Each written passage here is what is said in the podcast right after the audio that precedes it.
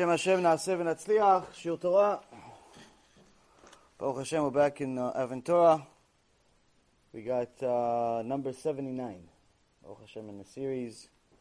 We have to start thinking about uh, doing some CDs for this series. And I was thinking about it the other day. And um, it's going to be very different because just to do what we did until now is going to require eight CDs.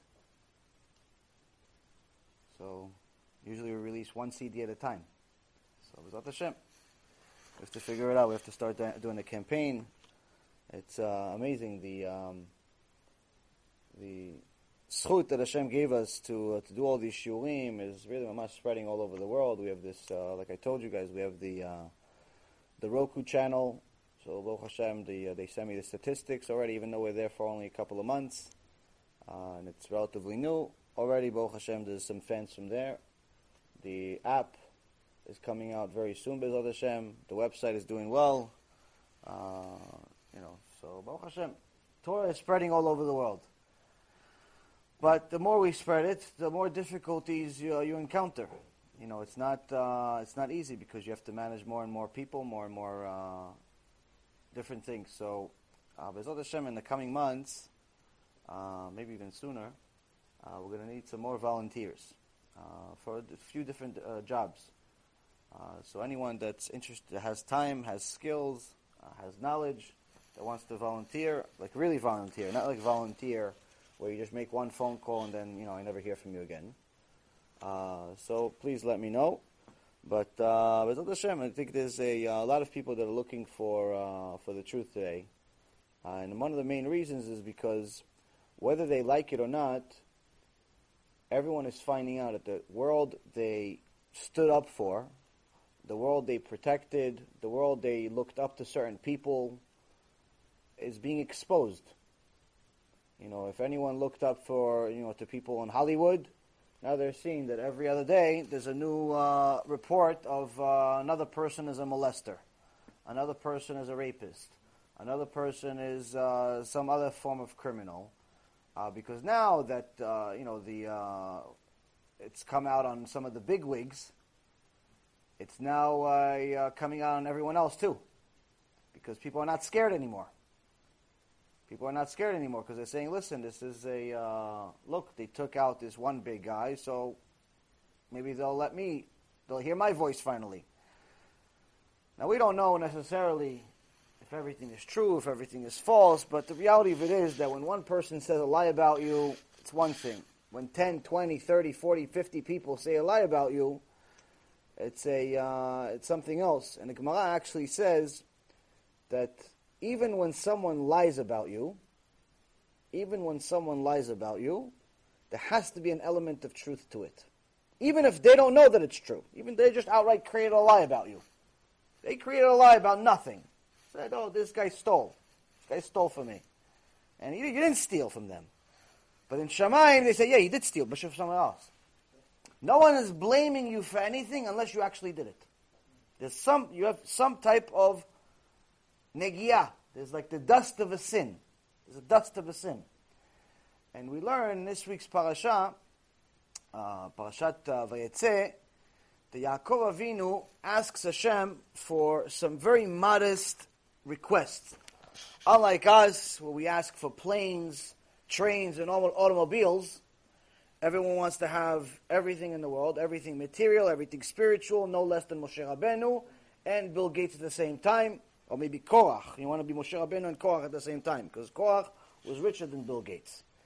So unlike that, you see that when uh, Yaakov Avinu leaves his parents' house, and he says that he makes a uh, neder, he makes a vow. He says, if God will be with me and will guard me on this way that I am going, will give me bread to eat and clothes to wear. That's it. He didn't say bread to eat, make sure it's the uh, special bread for $10 a bun that's helping the diet. He didn't say, uh, you know, he wants to wear uh, Versace clothes that uh, every little T-shirt is three hundred fifty dollars. No, bread to eat and clothes to wear, and I return in peace to my father's house, and Hashem will be a God to me. then the stone which I have set up as a pillar shall become a house of God. So here we see that Yaakov Avinu has very, very modest request, which we understand literally. Here we say, okay, bread, he, wants, he doesn't want to starve. Fine. Clothes, oh, well, Hashem, it's very, very modest request. Chazal says that Yaakov Avinu was telling Hashem, I'm willing to endure tests. I understand that this world is not a picnic. I'm willing to endure tests, but don't give me the test of poverty. But not poverty like we think poverty. Poverty like we think poverty in the Western world especially is like someone says that they're starving if they haven't eaten in two hours. They haven't eaten two hours, they're already, oh, I'm starving, man. I haven't eaten. When? When was the last time you ate? Three, four, five days ago? Oh, no, two hours ago. You're starving? It's different type of starving. Different type of starving. So, in those days, if you're starving, it's really starving. Mamash, days. But Yaakov asked for bread. And the Gemara in Masechet uh, Megillah says bread is actually referring to Torah. But either way, he's referring to even the basics of bread. He wants to make sure he doesn't starve to death. Clothes. Just as long as I have clothes, so I don't have. I'm not embarrassing Shem Hashem. I'm not embarrassing the name of God. You know, in the Gemara, it says something horrific, horrific, very scary, that a lot of people may have missed, because I see this all the time. It's very dangerous. It says that a Talmid Chacham, Talmid Chacham, someone knows Torah, walks out of his house with a stain on his shirt, has no Olam Haba, loses Olam Haba. Talmid Chacham walks out of his house, stain on his shirt. We're not talking about he walked out with a cross on his head.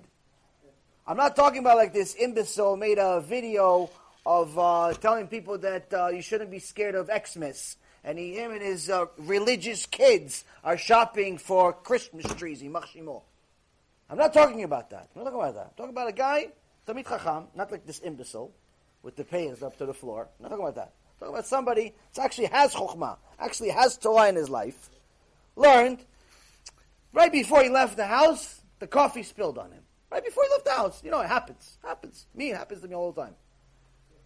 Right before you leave the house, something has to happen. A little oil, a little state, a little that. Says he still left the house. He has another shirt. It's not like it's the only shirt he has. He has another shirt, but he's like, nah, nobody's going to see it. Ah, no big deal. Says he loses Olam Haba. It's very harsh. You know who said it? God. It's a problem. Why? Every one of us has done it. Thank God we're not Talmidei Chachamim yet. So now, what's the why? Why is this such a big deal? Hashem Yisbarach says you have to understand to be a Jew, it's a big deal. That means that you are testifying that Hashem Yisbarach is your king, and you're his son also. That means you're a prince. Or a Chabad show up, they don't like my lectures. They came tell us who the Mashiach is again. So that's also not allowed, by the way. Having that obnoxious music all day and night at nine o'clock at night, you don't know who's listening, who's not listening. It's very obnoxious, and it's also not allowed. Let's do me a favor. Tell tell this uh, people to stop it. There's nobody here anyway, other than disturbing a shield door. This is the behavior. When the same exact thing, we're talking about the guy with the stain on his shirt. Why is he walking out with a stain in his shirt? Because he thinks he's the only one in the world. Nah, nobody's going to care. What's the big deal? So what if they see? So what if some people are offended? So what if some. What do you mean, so what? You're the Son of God. Your father is the King of Kings. This is how you look little schlumper, little bum.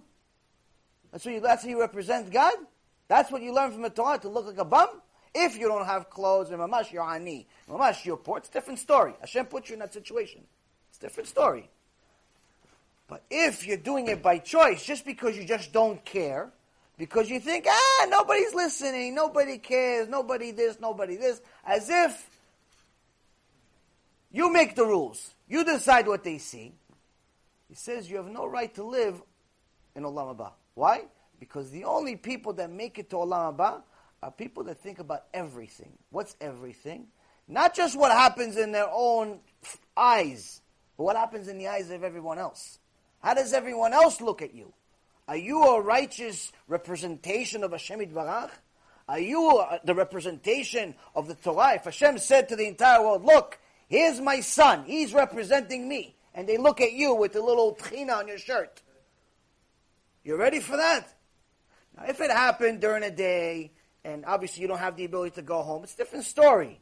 We're not talking about we're not talking about accidents that happened and you can't you don't have no way to rectify it.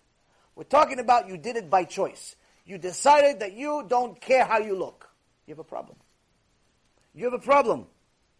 So Yaakov Avinu saying, Hashem, just make sure I have clothes, so I'm not a, a, an embarrassment to you. Not an embarrassment to you. If he was worried about himself, he'd say, make sure I have clothes, but three outfits of, you know, three outfits on Monday, three outfits for Tuesday, three. He didn't say that. Just make sure I have clothes. I'm not an embarrassment to you. But then he says something very interesting. He says that I return in peace to my father's house, and Hashem will be a God to me. What do you mean Hashem is going to be a God to you? Who else is going to be a God to you? What do you mean? I return to my father's house, and Hashem. Who else is going to be a God? What you going to test out something else? What do you mean? Chazal in, in um, Midrash Rabbah explained to us. Chazal means the sages. For anyone who doesn't know, explained to us something very deep. Explained to us something that each and every single one of us needs to understand and apply not once a day, 24 hours a day, seven days a week. What is it? Chazal is telling us that Chazal is telling us that Yaakov Avinu was terrified of going to Lavan's house. Not because Chash v'shalom going to become a Oved Avodah Zarah like Lavan. Not because he was going to start uh, praying to J.C. Penney. Not because he was going to go uh, shopping with his kids in a supermarket for Christmas trees. Like this imbecile that I'm mamash two seconds away from mentioning his name. And mamash, it's, he's crossing every single line. Every week is a new line that he's crossing. Every week. It's mamash killing me. It's killing me that people are actually stupid enough to listen to this guy. It mamash shows us that if the Mashiach doesn't come soon, he's not going to have anyone to save. Jerry gave me hope on Sunday. Jerry, you guys saw the clip with Jerry? Jerry, Israel, he gives me hope. People like Jerry give me hope. Why? You see, the guy fought me for two and a half hours. Two and a half hours he's fighting me. Question, ta, ta, ta, ta. At the end, he said, okay, fine. I take on tzitzit. He's taking on. He's taking on mitzvot. 65 years old. 65 years old, he's doing tshuva. It gives me hope. Gives me hope. But on the other hand, when you have guys like this Kofer Gamur, this Mashiach Sheker, going shopping with his Jewish kids, his Jewish kids, for Christmas trees and Christmas presents, and makes fun of the whole thing. My mind, like it's not a big deal. Like Christianity is not a Jewish problem. Like they didn't just release several million CDs, several million CDs were delivered to almost every single mailbox in Israel two weeks ago. What? For missionizing all of Israel. You guys don't know about this. Several million CDs were put into mailboxes. Mailboxes. Not just that I come to a lecture, we'll give you CDs for free. No, they have $300 million a year to spend, to waste. Several million CDs were put into mailboxes of Israelis. It looks like a Shiur Torah. What's Shiur Torah? It's about Yoshke. It's about Yimach Shimo V'zichro. But that's what's happening. People don't think that Christianity is a problem. So when someone belittles it, the Gemara says we silence him. What does it mean we silence him? They kill him. That's what they used to do in Sanhedrin. Somebody minimizes a big sin into a small sin, they kill him. No, like, oh, listen, you should stop. No, no, they kill him. Why? He obviously has no right to live. It's mamash Gemara.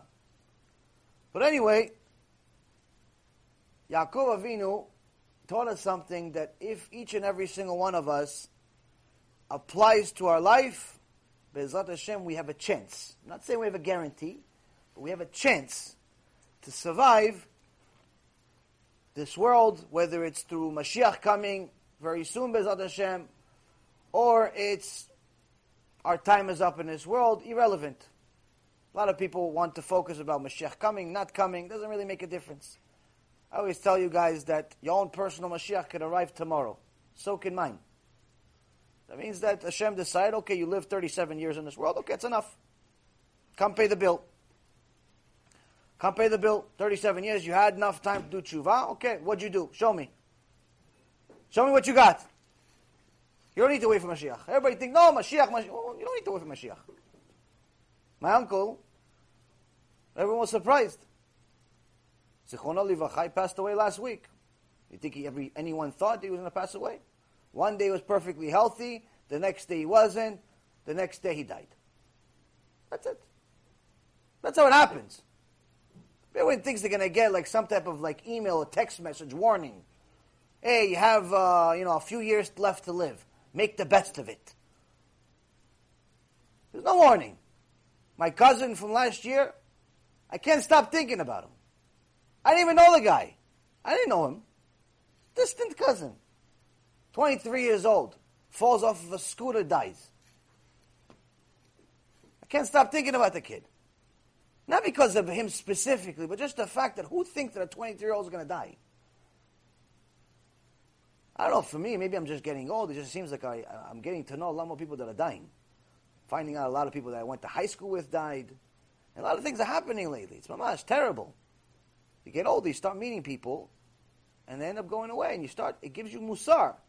Meaning, you got to start doing something about your own life. So Yaakov Avinu is scared. Yaakov Avinu is scared.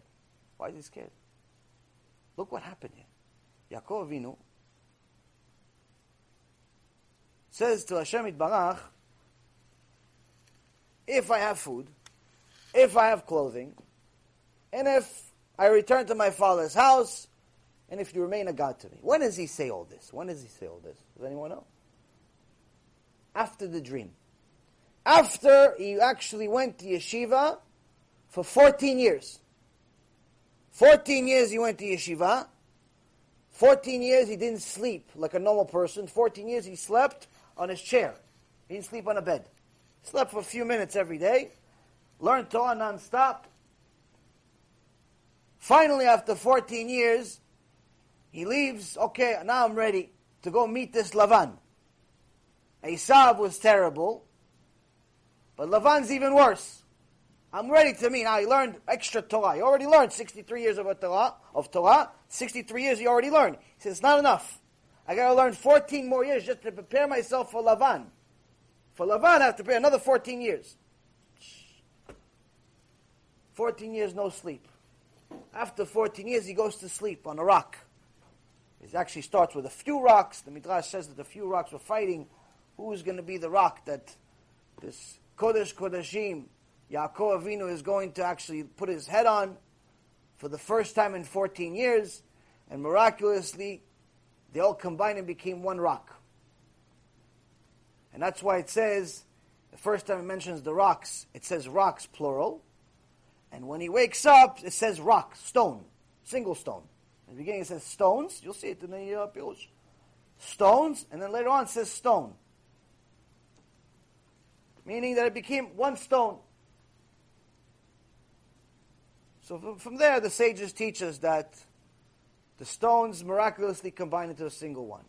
But what does Hashem say to him in his dream? He goes to the dream, it says that the malachim are going up and down because they see that Hashem already during Yaakov's life he decided that his holiness is greater than anyone that's ever lived, and he's going to engrave his image, engrave the image of Yaakov Avinu on his throne, on Kisei Kavod. So the Malachim are amazed at this beautiful being. Wow, holy! They see him on the, they see him on the throne. But then a few angels saying, "What are you looking at this? Go look at the real thing. He's sleeping. He's right down there." So they go down. Say, "How did he get down here? He's over there."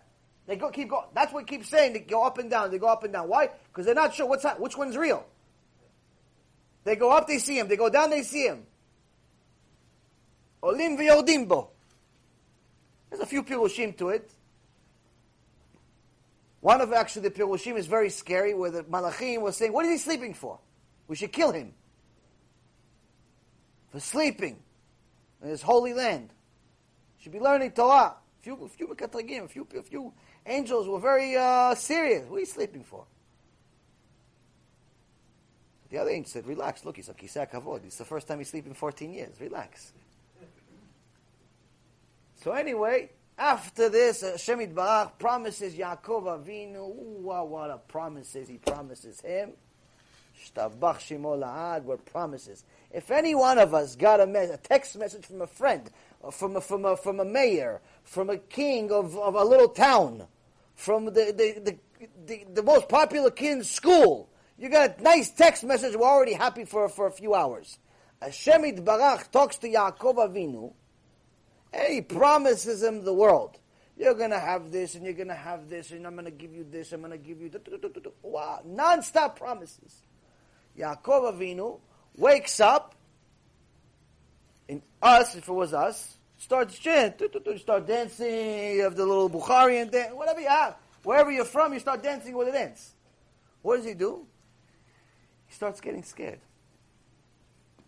Says, Yaakov Avinu, Vaira.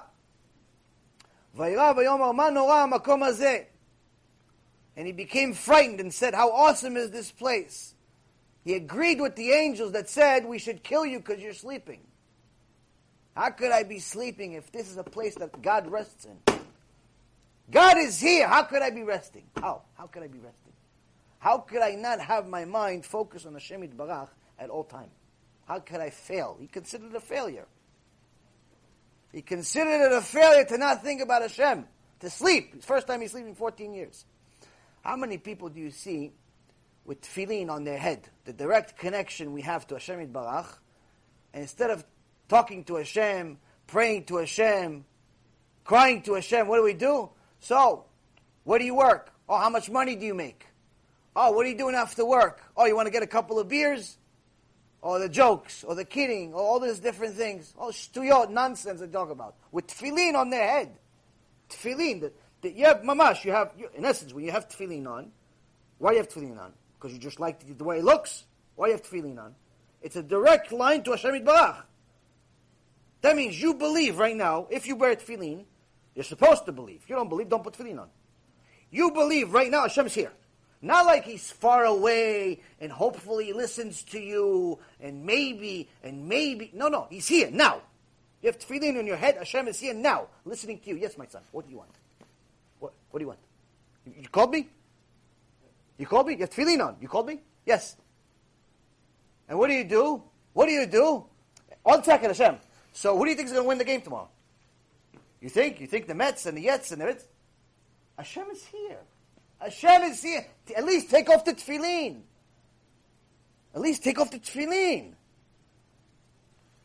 You know how many times I see this? People talk shtuyot, think it's okay. Nah, tefillin is okay, no big deal. At least take off the tefillin.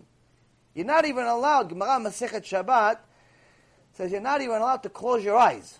Close your eyes. Let's say you're really tired, you prayed netz, 6 o'clock in the morning says if you if you know you're not going to be able to survive, you're going to fall asleep with tefillin on, don't go. Don't put them on. Wait until you're awake.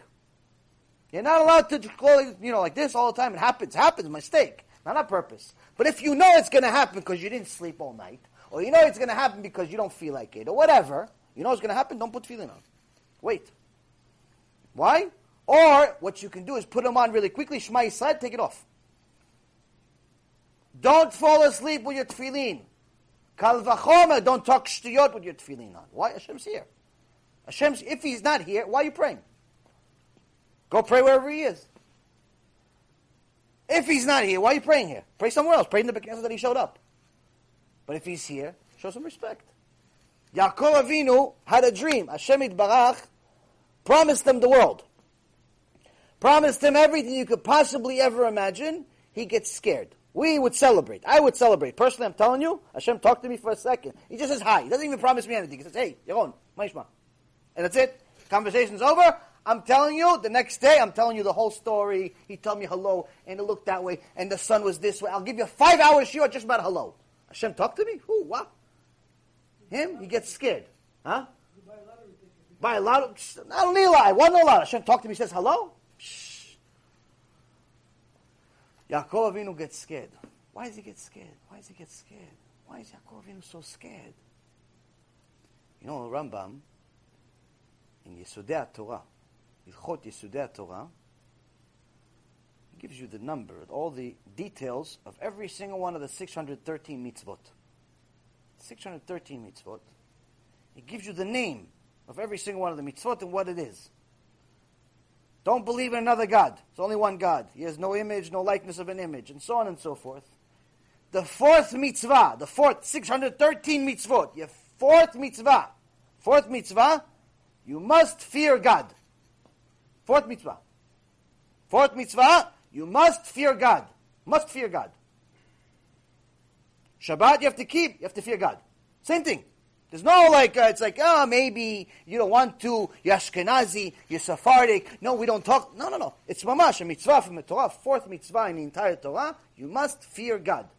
So now, Yaakov Avinu is fulfilling this mitzvah.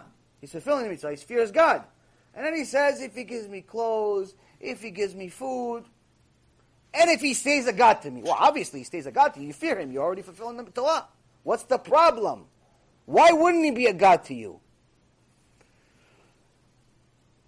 Amok. Amok means deep. Chazal explained this. He says, I'm going to Lavan's house. Yaakov says, I'm going to Lavan's house. Yes, I studied Torah 14 years. Day and night I studied Torah. I did everything I possibly could. But I'm, I'm not going to go do what Lavan does, chash v'shalom. I'm not going to become a kofer. I'm not going to uh, worship idols like him. I'm not going to uh, go out with a goya. I'm not going to do any of that stuff. The problem is when you're around sin, there's always a chance that a little dust, a little particles of sin rub off on you. You don't become the sinner. You don't become the sinner. But a little bit rubs off on you. All of a sudden, when you have a few friends, yeah, you have a few friends, you're the tshuva, keep Shabbat, taharat mishpacha, you're tzaddik. But you're still keeping a few of your old friends. And a few old friends, they still go to the clubs. They still eat a little non-kosher once in a while. Still a little non-kosher once in a while. Still watch the games on the weekends. It's my friends though. I grew up with them 25 years. No, come on. What's the big deal for the Rav? What's the problem? Yaakov Avinu says the problem. Why it's a problem? You have a little dust, little dust of sin. Little dust of sin, my friend. Little dust of sin can destroy you. Can destroy you. Why? The little dust continues to become a cancer. Little by little, yeah, the friends, the friends, the friends. All of a sudden, you don't care so much about looking at a woman that's not your wife.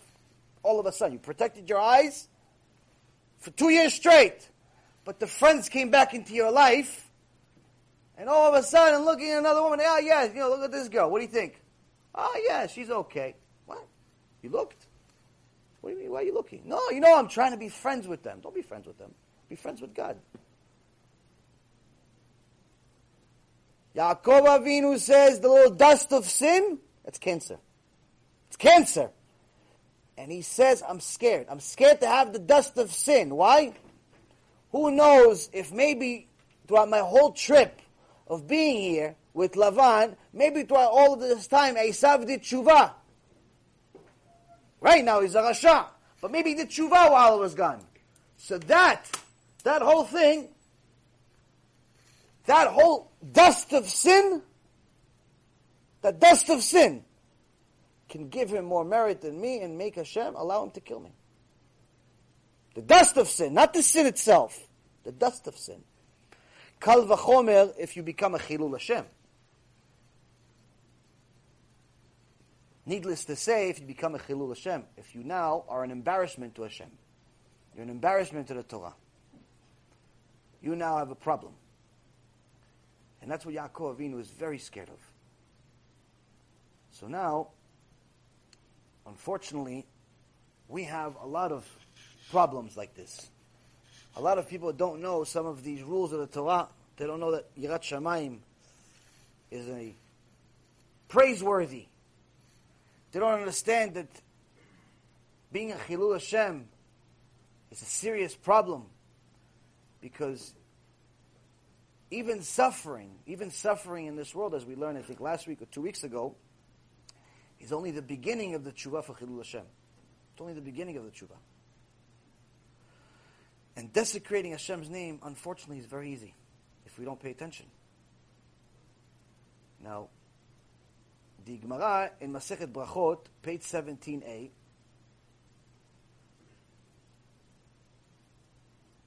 says the following. What's the purpose of Torah? What's the purpose? Tachlis, what's the bottom line? What do I do with this Torah? Okay, I learned the stories, nice. Okay, no. Chazal says if you think that what it's written about Avraham, Yitzchak, Yaakov, Moshe, Aaron, David, Shlomo, all of these, everything that's written in the entire Tanakh, if you think it's purely to give you an historical account of what happened, the Zohar Kadosh says, you have lost your right to live. You have no right to live. If you think it's a history book, you have no right to live. So what is it? It's a place you learn how to become Eved Hashem. How to become the servant of Hashem Barach. So the Gemara in Masechet Brachot says, what's the purpose of this Torah? Tshuva ma'asim tovim. Tshuva ma'asim tovim. What does it mean, tshuva ma'asim tovim? Doing tshuva and doing good deeds. What, is it, what does it actually mean? What's this good deeds? What's this tshuva? What's the outcome of tshuva and ma'asim tovim? It says, so the person does not read and learn Torah. He goes and he learns Torah. He goes to Kollel, learns Torah. He goes to Bet Midrash, learns Torah. He comes to Shul once, twice, three times, four times a week, learns Torah. He learns, no problem. He has the Torah part. He says, but don't think that that's enough. Don't think that just learning this Torah is enough. What's enough? He says, make sure he's not one of those that goes and he learns Torah and at the same time he kicks his father, his mother, and his teacher. Meaning he has no midot. So he learned Torah, but he goes against his rabbi now. He learned Torah, but he has no respect for Ima and Abba. What's this Torah worth? What Torah? Where would you learn this Torah from? In a garbage pail? Where'd you learn the Torah? What kind of Torah did you learn? What kind of Torah did you learn that told you that it's okay to celebrate a Goyish holiday? What Torah told you that? So this will answer the question of all the people that ask, are you allowed to celebrate Thanksgiving? It's coming up, and people are asking this question.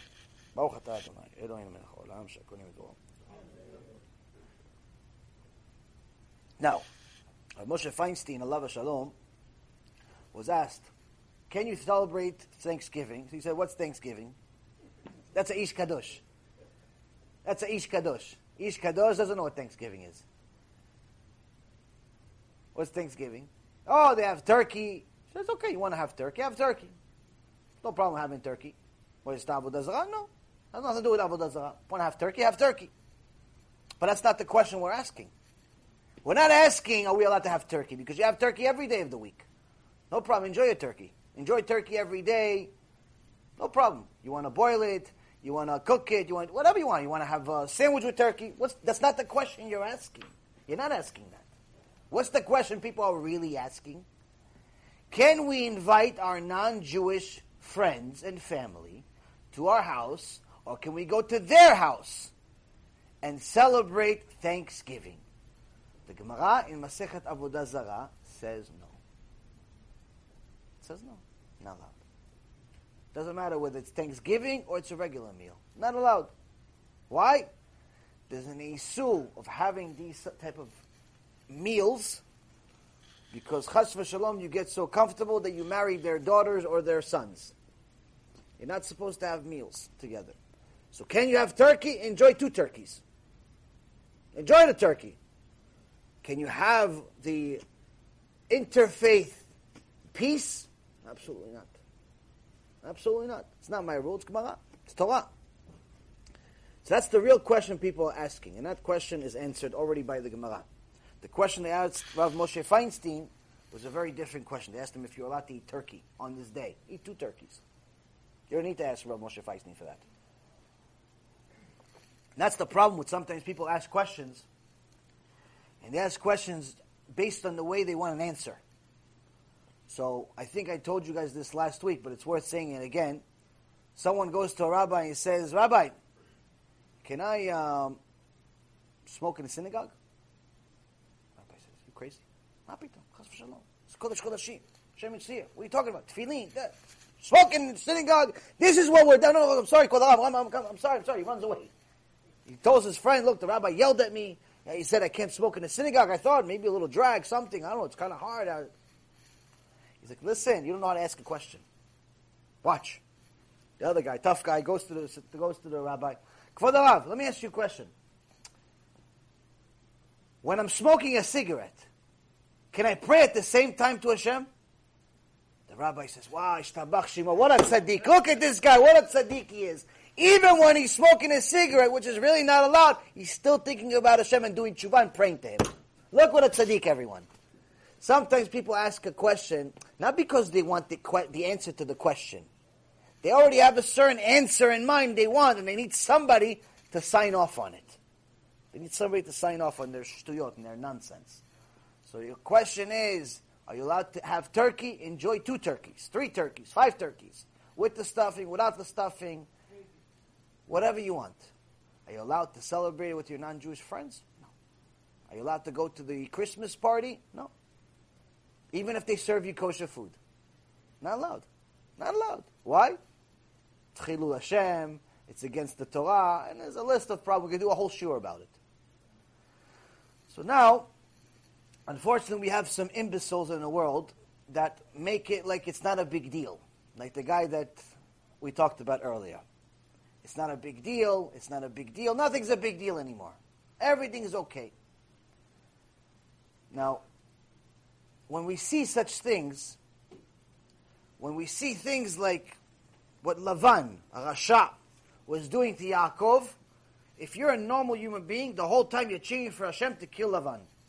You read this week's parasha, it says Lavan cheated Yaakov over a hundred times. A hundred times he cheated him on money. Hundred times. We made a deal, signed off on a deal, signed off on a contract, lawyers, this, that, everything. Next day, no, no, I don't agree. What do you mean? Well, you signed off. No, no, I don't agree. It's something else. I didn't, I didn't understand it. I didn't understand it. Okay, let's do it again. Another again. You can understand this? Small print, big print. The print is 72 font. Ready? You understand? Everything is good? Yeah, everything is good. Okay. Next day? No, no, no, I don't, I don't, I didn't understand. And again, every day, every day, every day, he's stealing from him. The whole, if you're a normal human being, you're praying for Hashem. Just kill the guy already. Yaakov Avinu, Kodesh Kodeshim, kill, no, kill the guy. At least Yaakov kill him. Somebody kill him. So you see some of these people, such Reshaim, you want to pray for them to die. You pray for them to die. The Gemara says that there was a bunch of gangsters bothering Rabbi Meir Ba'al HaNes. Rabbi Meir Ba'al HaNes, and he started, every day they would torture him. Every day. And he started praying for them to die, and his wife rebuked him. His wife said, when David Melech in uh, Psalm 104, he didn't say, May Hashem end all of the Reshaim, may He destroy all the Reshaim. It says, May Hashem destroy all the sins, not the Reshaim.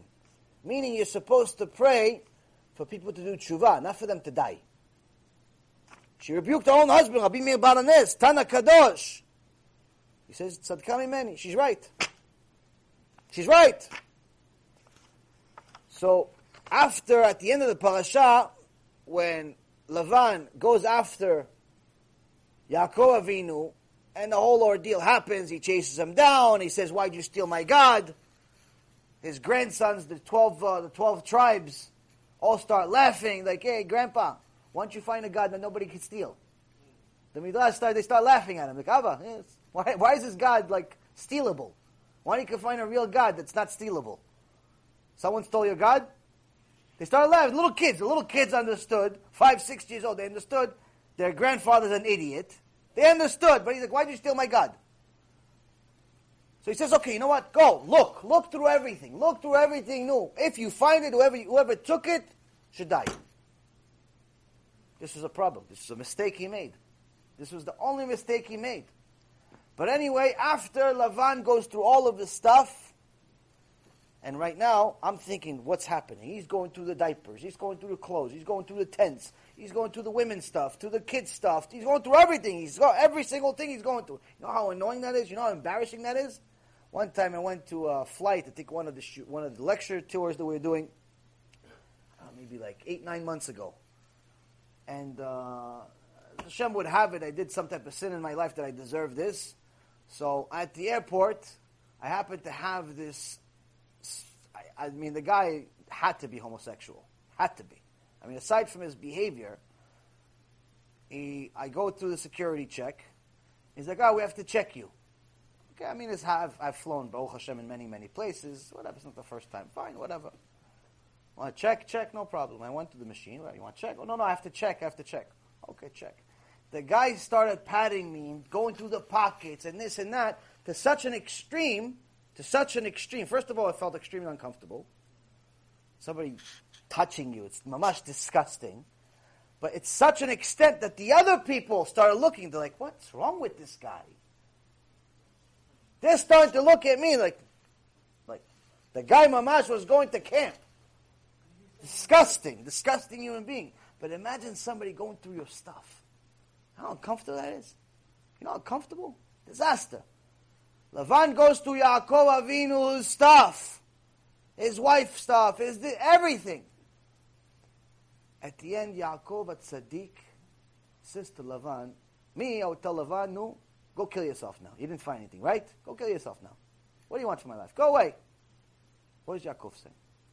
No, show me what you find. If you found something, show me. He says, I didn't find nothing. So Yaakov says to him, What did I do so wrong? What did I do so wrong? He says, Yaakov got upset. We get upset. We start breaking things. Yaakov gets upset. He says, He gets upset. He says, What did I do so I could fix it?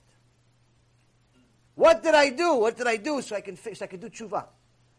This Rasha Merusha Lavan cheated him hundred times lied to him, lied to him about the first wife, lied to him about, about money, lied to him about every single thing, everything could possibly, even his name was a lie. Lavan is not really his name. Shachol they should call him, black. Everything was a lie. Everything was a lie. He says, listen, what did I, Yaakov says, listen, what did I do? I'll fix it. I'll fix it. See from Yaakov Avinu, לא פשוט להיות יהודי פשוט. It's not simple to be a simple Jew. It's not simple to be Yaakov Avinu. You can't lose your temper. You can't just uh, celebrate when your enemy falls. But in the world we live in today, celebrating when your enemy falls seems like it's one of the pleasures left in this world. celebrating when your enemy falls seems like it's like a gift from God. Now here's the problem. Shmuel HaKatan, in this Mishnah, tells us a secret that could actually be a reason of why some of us are actually suffering. Shmuel HaKatan omer, Binfolo Ivecha al tismach, ubikashlo al yagel ibecha, peniree Adonai vera beenav, veeshiv me'alav apu. Shmuel Katan says, When your enemy falls, do not be glad. And when he stumbles, let your heart not be joyous, lest Hashem see and it displease him, and he turn, turns his wrath from him to you. So first and foremost, you know that this actual Mishnah is not an original Mishnah like the other Mishnayot that we've read, where it was actually a saying of the actual sage that said it, whether it be Rabbi Akiva, or Rabbi Elazar, and so on and so forth. They would say all these different divrei chokhmah. Shmuel Katan actually took a pasuk from the Torah. He took a pasuk from the Torah, he took a verse from the Torah, Proverbs 24, chapter 24, verse 17 to 18. Two psukim in the Torah, and he says, "This is it. This is my life." That's how he lived, based on this pasuk. That based on this pasuk, he says, "Don't celebrate when your enemy falls. Don't even be happy when your enemy falls, because that can lead Hashem to be upset to such an extent that he could take his entire anger that he has on this person that he's punishing right now and put it on you, Chas v'shalom. This just turned our entire world upside down. Anyone that understands what we just said, it just turned our reality upside down. Why? Because, like I said, in the world we live in today, it almost seems like we are, it's like one of the pleasures in the world. You have, let's say, sex, money, uh, I don't know, whatever else there is in this world, food. And then you think, pleasure for my enemies falling. You think it's like one of like the top greatest things like Hashem can give me a gift. See my enemies fall. There's even like you said, there's zgulot, there's Tehillim, there's specific Tehillim that you read. One of the Tehillim is different. There's a book I have. It says, you know, you want you want to pray for certain things. You want to read Tehillim for certain things to happen, certain things, you know, certain zgula. There's actually a Tehillim for your enemies to fall. But here Shmuel Katan says, if you celebrate your enemy's falling, you're doing the worst possible thing you can possibly do. Now, the Gemara in Masechet Bava Kama, page 93, says, "Kol amoser din al chavero Uneinash tchila, v'tomar Sarah chamsi alach." Gemara in Bava Kama says, anyone who wishes punishment, wishes bad on his friend, on another, gets punished first. You say, hey, look, Hashem, look at this Rasha, he's Mechalel Shabbat, kill him right now. Look at this Rasha, he's stealing from his customers, kill him right now. Look at this Rasha, he's having an Xmas party, even he's a Jew. Kill him now, Hashem. Gemara says, what you said goes to Shemaim. Goes to Shemaim. The angels come to Hashem. Hashem, look. Tzvika over here said that this other guy, uh, Dror, is a Rasha. Look what he did. Look what he did. Oh, hold on. Before we look at Dror, let's look at Tzvika. Tzvika, let's, he's asking for something. Okay, let's see if we should listen to him. Let's see if we should listen to him before we punish Dror. Because maybe Dror is actually a Rasha. But before we look at Dror's account, let's look at Tzvika. Let's look at Shmuli. Let's look at, he brought this case to us. He's the prosecutor. Let's, let's see who's, who's actually bringing the case. Is he clean, or is he like a gangster telling on his friend so he can clean the market? You know, sometimes the gangsters, they think they're smart. They tell on their friends, on their competition. They figure the cops arrest this guy, therefore I have the entire market. Little than they know, the other guy already told on them. But so he's like, so the, in Shemaim they say, no, who are you? You're a prosecutor. Where do we learn this from? We learned this two weeks ago. We learned this from Sarai Imenu. Sarai Imenu tells Avraham, let Hashem be a judge between you and I. They got a fight. Let Hashem be a judge between you and I. And the very next parasha Parashat Chayei Sarah. We learn Sarah died first. Why? Shemaim they said, don't say let's see who's who's right, who's wrong. Don't be a uh, din, a uh, attorney, a lawyer for Hashem. Don't be a judge for Hashem. Don't say such things like, look, Hashem, who's, you know, whoever's right, bring the din on him. No, why? They're going to look at you first. Before they look at him, they look at you first. Shmuel Katan takes this pasuk from the Torah. He says this is dangerous. How dangerous is this, though? How dangerous is this? Now, all of you, I'm hoping, the men at least, are learning Torah every day. Some of you, Baruch Hashem, have gotten to the point where you're starting to learn Gemara. נכון? מסכת ברכות זקין? It hasn't come to me in the dream the last couple of days. I'm hoping it's.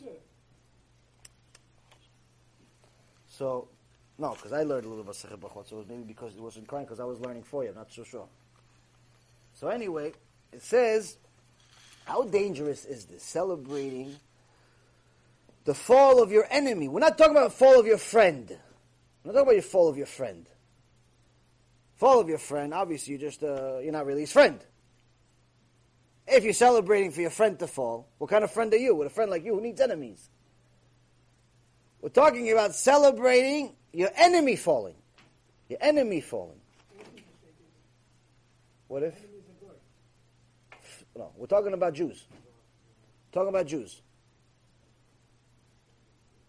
So now, Shmuel Katan is saying this is something that must be a pasuk, not only in the Torah, not only in case you missed it, in case you only read the five books of Moses and you just started Joshua, you just started Yeshua, you just started the uh, after Yeshua ben Nun took over. You're not up to Proverbs yet. You're not up to the Nevi'im yet. You're not up to Tehillim. You're not up to it yet. You haven't gotten to it yet. But listen, you have to learn Musar, right? So you learn Pirkei Avot. He says you have to understand. We've actually took a pasuk from the Torah and he lowered it. Why? Torah is the highest. But now you have he made it a part of the oral Torah also. He says you must learn this and make this a klal in your life. Why? It's dangerous. What do you mean it's dangerous? How dangerous is this? How dangerous is this? In the Gemara, Masechet Brachot, page 28, it actually says something very scary. It says, before you learn your Gemara, they asked Rabbi Nechunya ben HaKanah, what do you do? Before you learn Torah, you know, we see that you pray before you come in uh, the Bet Midrash, and you pray when you leave. What's this prayer that you do? What's this prayer that you do? He says before I before I actually start learning, I say, I pray to Hashem. Please Hashem, let not any mishap happen through me, which will cause my colleagues to celebrate. Meaning, my failure will cause my colleagues to celebrate. And let not, my colleagues not fail, for I celebrate, be joyous that they failed. And this is actually a the Rambam was actually was actually saying in Hilchot Tshuva, chapter eight, Halacha five. He says he's surprised. Why is he surprised? He's surprised that they didn't actually write at the end of this. This is actually Halacha. This is a law. It's not a minhag to pray these prayers. It's actually Halacha. You must do it because the Shulchan Aruch 110.8, the Bet Yosef put it as halacha, ruled as halacha. So what you have in the pretty much every single Gemara, regardless of who wrote it, you have this blessing that usually goes on the uh, on the uh, you know on the cover, which says exactly what I just said with a few other uh, additions to it. It says you must say Hashem, may be your will that a mishap does not happen through me, meaning that you don't get to the wrong conclusion and make the wrong halacha, make the wrong decision, not because of just the sin that you're going to make as a result of your mistake, not because of that, but because your failure can lead your colleagues, I'm not talking about just your enemies, talking about your colleagues, other people, that in the Bet Midrash, to be happy, you failed. Let it not happen. Why? Why is it one? Why is it the beginning? This this is actually in every Gemara. In every Gemara. Why? Why is it in every Gemara? The Rambam puts it another level. He says it's so important to know this that he wrote it in two Sfarim in his Halachot. In Mishneh Torah, it's both in Hilchot Tshuva and Hilchot. Two places. And it's also in the Gemara Bavli and Yerushalmi. this principle that you probably never heard of. Of not being happy when your enemy falls is actually in Gemara, Bavli, in several places, not just Brachot. It's in Yerushalmi. It's in the Shulchan Aruch. It's in a Rambam in two books. But most of us never heard it. Why? We thought it's fun. Great, look, Hashem is punishing my enemies. Baruch Hashem. You want to say Kaddish? They brought it on themselves, their fault. The Shaim. Right? You want to celebrate. The Rambam says the following. In Hilchot Tshuva, chapter 3, Halacha 14. Our sages said that a person who frequently commits these sins, you mentioned several different sins, has no olam haba, loses olam haba. He can keep Shabbat, taharat mishpacha, give tzedakah. Well, he's a nice guy, wonderful. Goes to Bekneset, has tefillin, Rashi, Rabbeinu Tam, lulav is uh, six feet tall, whatever. He does these different sins, no olam haba. No olam. Now, one of the sins, malbin pnei berabim. He embarrasses his friend in public. Sees a Jew, comes to him asking for tzedakah. He says, hey, go get a job. He's skinned. The guy is already suffering, doesn't have any money already, struggling for money. On top of it, you're yelling at him like he's a bum. Like he doesn't have a neshama. Like he's not the son of the same king. You're just embarrassing him in public. Says that guy has no olam But we already learned this from David HaMelech. What's the chidush? Chidush is the very following. The very following. Sin is one who takes pride in another person's shame. Amitkabed bitklon chaviro. Someone who takes pride in another person's shame has no olam haba. What does it mean? Someone takes pride in another person's shame. So he explains it actually in the other book, in Hilchot Deot. Hilchot Deot, chapter 3, Halacha. Chapter 6, Halacha 3. We'll get there in a moment. It's all live.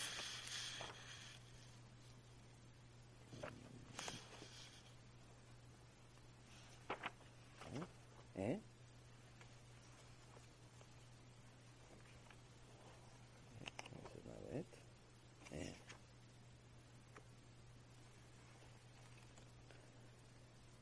Says anyone who gains honor through the degradation of a colleague does not have a share in the world to come.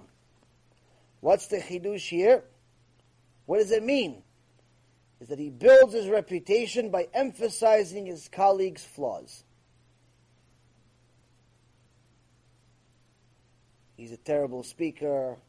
He's not as smart as me.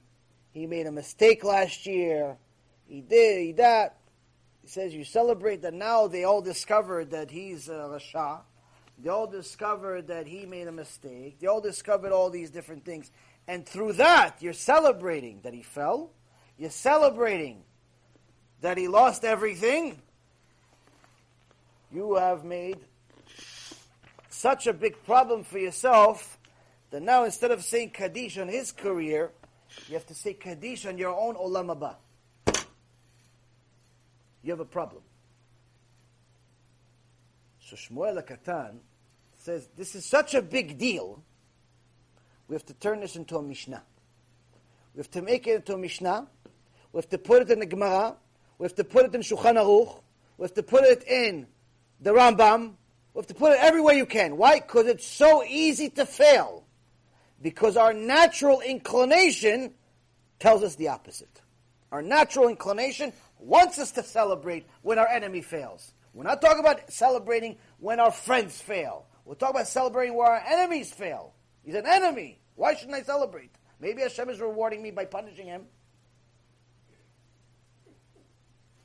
Why not?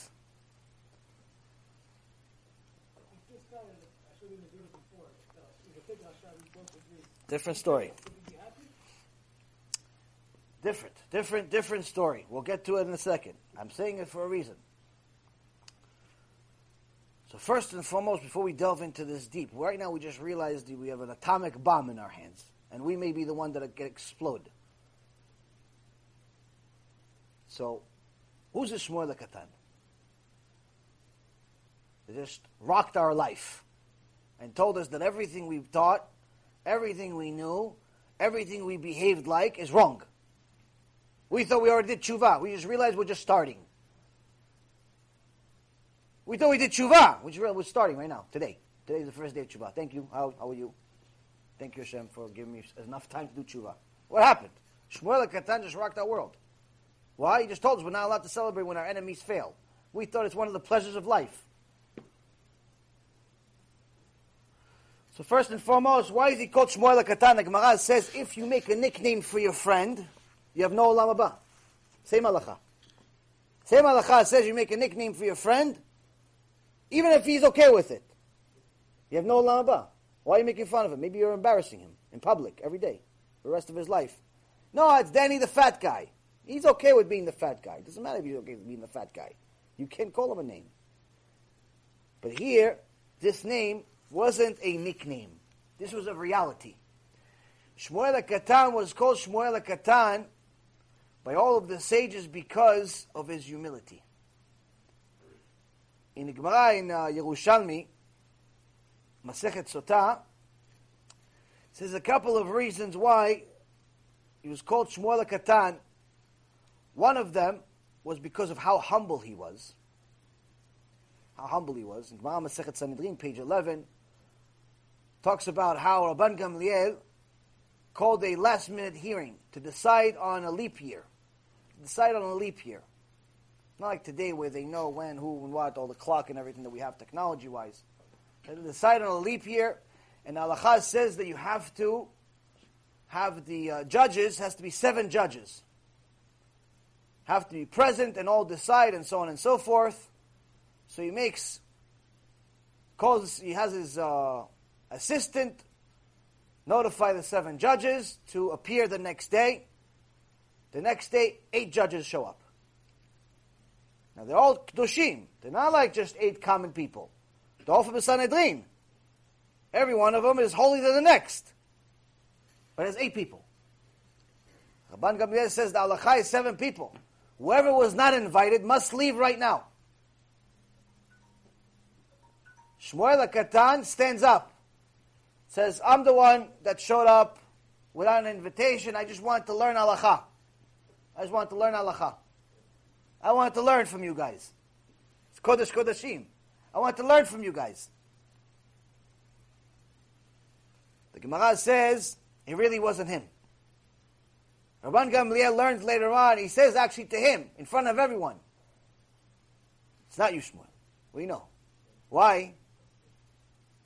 You're so righteous and so good, it's better that the whole judgment for every single leap year, until the end of the world is based on whatever you say. We don't need seven judges, just you. So of course he was invited. But no, no, I wasn't. I wasn't invited. I wasn't invited. I wasn't invited. It's me. It's me. It's me. Why do you say I'm not invited? I have to leave. Okay, I'm gonna leave. Thank you, guys. I have to leave. Why? Why? Shmuel Katan says somebody made a mistake. Somebody made a mistake and a person that wasn't invited, now he's going to get up. He's going to be embarrassed. He's going to be embarrassed. You get embarrassing a person. Let me be embarrassed. Minimize me. Let me. Why? Who am I to not be embarrassed? Let me be embarrassed than one of the children of God. Why? You're not a child of God? No, no. I'll be embarrassed. That's Shmuel Katan. Shmuel is small. Why? He minimized himself. Minimized himself. And Yerushalmi says, why Shmuel Katan? Because they constantly compared him to Shmuel Navi. They didn't compare him to Rabban Gamliel, Kodesh Kodeshim, but he's not Shmuel Navi. They didn't compare him to Rabbi Akiva, Rabbi Akiva, but he's not Shmuel Navi. Who's Shmuel Navi? Shmuel Navi saw and throne, put the throne on the first two kings of Israel, Shaul and David. Shmuel Hanavi, the Torah says, was at the level in his generation of both Moshe Rabbeinu and Aaron HaKohen together. Shmuel. And Shmuel Katan is saying there's a bat kol from Shamayim. It's not the people's opinion. Oh, we like him. He's such a nice guy. No, a bat kol from Shamayim came out to the Sanhedrin. Says there's someone among you. There's someone among you that has the merit and the righteousness to have the Shekhinah rest on him, meaning become a prophet. But the problem is, the generation is not righteous enough. It doesn't have the merits to have such a prophet. He has the merit. He has the kedusha. He has the ability. But the rest of the generation doesn't have the merit. What do they all do? They all looked at Shmuel. It's him. Shmuel, Shmuel Katan. It's him. Has to be him. It's not us. It's not me. Rabban Gamliel. Everybody. Kodesh Kodeshim. Every one of them could revive the dead. No, it's not me. It's not me. It's Shmuel Katan. It has to be him. So we see the bigger a person is, in reality, in the eyes of Hashem, the smaller they make themselves.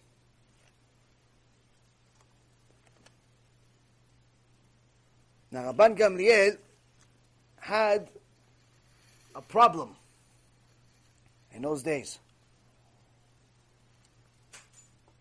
Problem that unfortunately, 2,000 years later, we are actually still dealing with. And that problem is, is that Christianity was born around that time. And the original members were Jews, were heretics Jews. Some people like to say that it was based on the Sadducees, but it's not. The real Gemara, the original copies, are saying it's actually there was a lot of heretics that went to Christianity and they tried recruiting, missionizing other Jews, ignorant Jews. That's how Christianity was born. It was based on ignorant Jews. It wasn't, it wasn't founded by uh, Talmidei Chachamim, by scholars. A bunch of ignorants. They even say it themselves. Even the Christians say it themselves. A bunch of illiterates, ignorant people. It's not a secret. They say it themselves. People didn't know how to read, didn't know how to write. You just tell them something, okay, fine. The cow's the same thing. No different. They say themselves. I didn't make this up. It's not, it's not a matter of like making fun of it. Oh, and by the way, the whole J.C. Penney being God, being Mashiach, being stuff like that, to make fun of is a mitzvah from the Torah. One of the 613 mitzvot is to make fun of idol worship. We also learn this in the Gemara Masechet Megillah. You're going to get to it, Be'ezrat Hashem. Page 25. 25b. 25b, says mitzvah from the Torah to make fun of idol worship. You're not allowed to make fun of anything else. Can't be a joker. Why? Because Gemara Masechet Avodah Zarah says, for the jokers, the people that like to make jokes, their beginning is suffering, their end is destruction. Hashem hates jokers. He hates people saying in the middle of the shiur start throwing a joke for no reason. Hates it. Why? You ruin the whole shiur. Don't be a joker. Be a serious person. You could joke when the right time to joke. Fine. But there's only one thing you're allowed to joke at any time. What? Against idol worship. That's mitzvah. Mitzvah from the Torah. Mitzvah from the Torah to make fun of idol worship. Mitzvah from the Torah to make fun of Christianity. Mitzvah from the Torah to make fun of all that stuff. Mitzvah.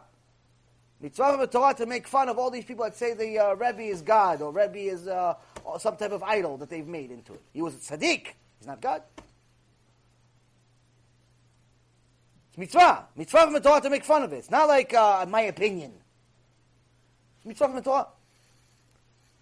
Now, Rabban Gamliel knew that there's a serious problem here. The problem here is that you have a bunch of ignorants being recruited by these missionaries.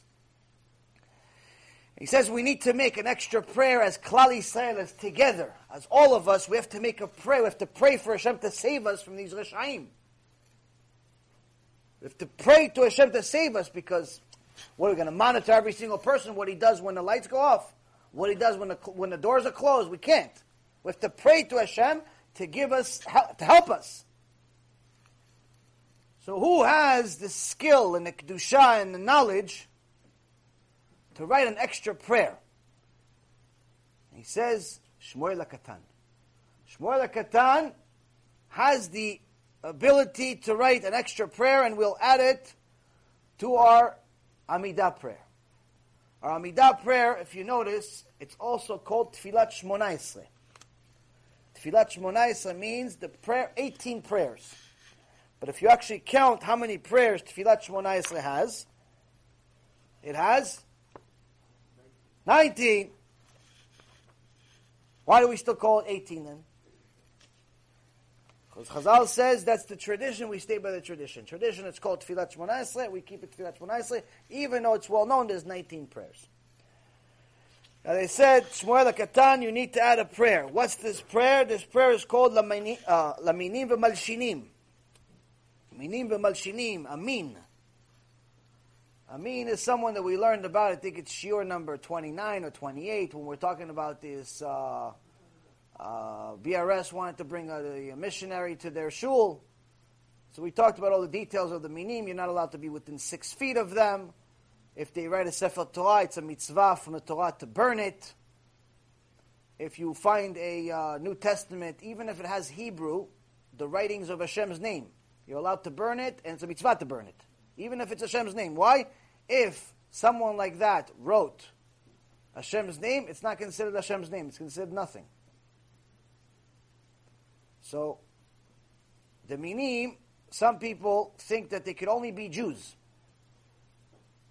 Amin, by definition, is someone that recruits a person, recruits a Jew away from Judaism, brings them to Christianity, brings them to Buddhism, brings them to Islam, brings them to somewhere else, brings them to atheism, brings them to be a Mechalel Shabbat.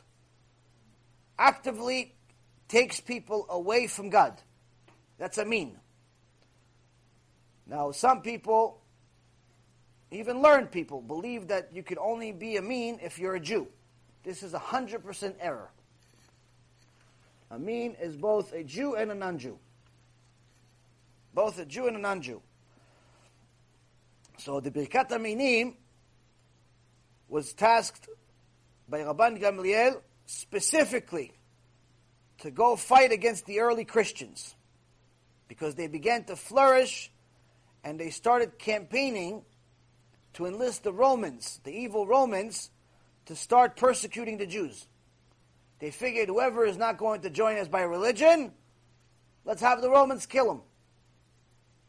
So Rabban Gamliel knew that this is a serious problem. This, this, this, this, these heretics are a serious problem for Am Yisrael, and yet Shmuel Katan add a prayer.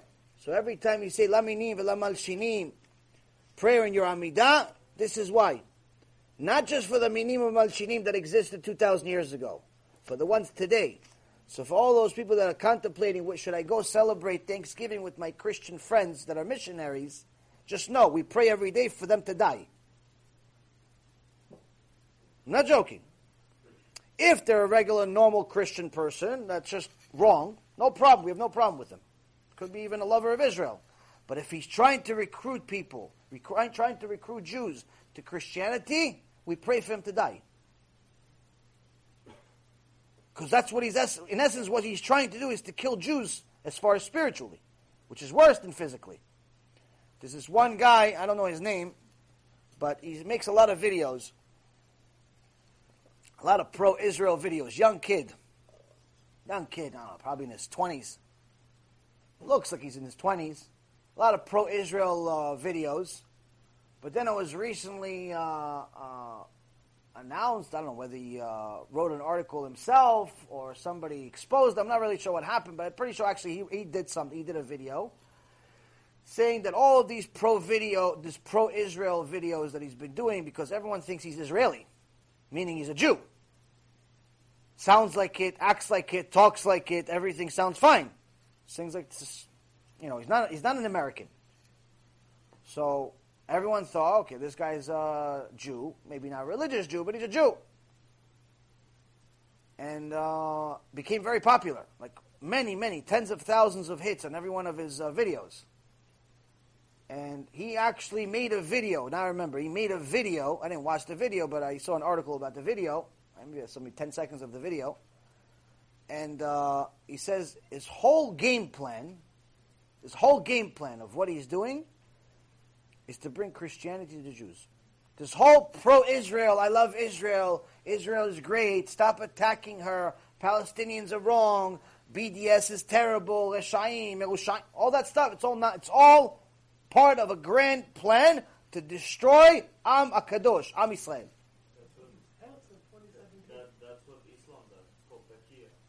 Yeah, Islam at least is not idol worship like uh, like a uh, Christianity is. But aside from that, they don't hide it like they do. It's not idol worship. It's different. It's your, it's your opinion that it's idol worship. There's a couple of other people that say it's idol worship, but it's not idol worship. According to Rambam, it's not idol worship. But regardless of whether it is or it's not, it's still heresy. It's still against the Torah. And the reality is, is that they don't hide it though. The problem with the missionaries is that they hide it. Whether it's Messianic Judaism, which is AKA Christianity 101, or it's this pro-Israel Rasha, or all these other different things. Unfortunately, we live in a generation where Am Yisrael, apparently we've made so many sins that we've become stupid. That not only is the enemy not fighting us and still winning, we're actually opening the door for them. You have many religious leaders. We're not even just talking about the secular people that are anti-religion and hate religious Jews anyway. We're not talking about that. We're talking about religious Jews. We're talking about rabbis. Many rabbis somehow, some way, are befriending the Christians and even having different events with them, different uh, organizations with them, different deals with them.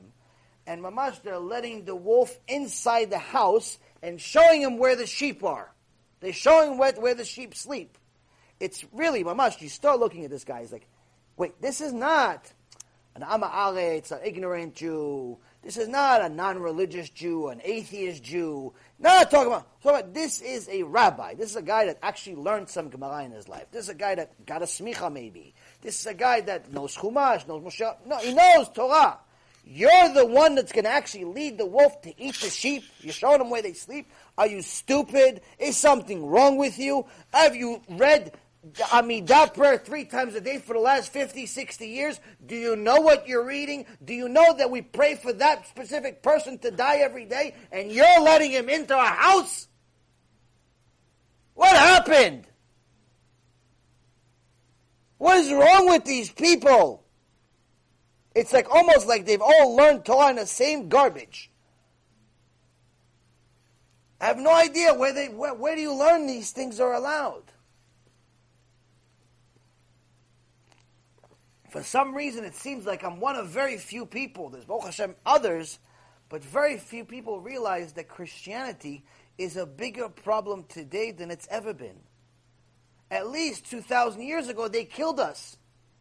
That was a favor. I'm not advocating the, the, the murder of Jews, chas v'shalom, but to kill a body is better than killing a soul for eternity. Convert or die. Okay, die. Okay, at least you have olam haba. Baruch Hashem. You have olam haba. You're, you have a great olam haba. You died for that. At least they told you, convert. No, you don't want to believe in idol. You don't want to believe in uh, Yoshke uh, died and this and that, all that nonsense that we made up. You want to believe in it? No. Okay, we'll kill you. Okay, fine. Shema Israel, I'm next to Rabbi Akiva. So no problem. Apparently, people don't realize that today, when you're letting him into the house, you're letting him into the house, and you tell him, no, you can teach in our Bate Knesset, you can teach in our uh, community, you can give out your CDs and your books, you can have the pro-Israel programs, the Jewish Federation, and the AIPAC, and the zip pack and the garbage pack and this pack and that pack, and you can pack all the nation together and make them Christians. What? What are you trying to do? What are you trying to do? Do you realize this is part of your tefillah three times a day? Is any is there anyone left in the world that actually understands what he says in tefillah?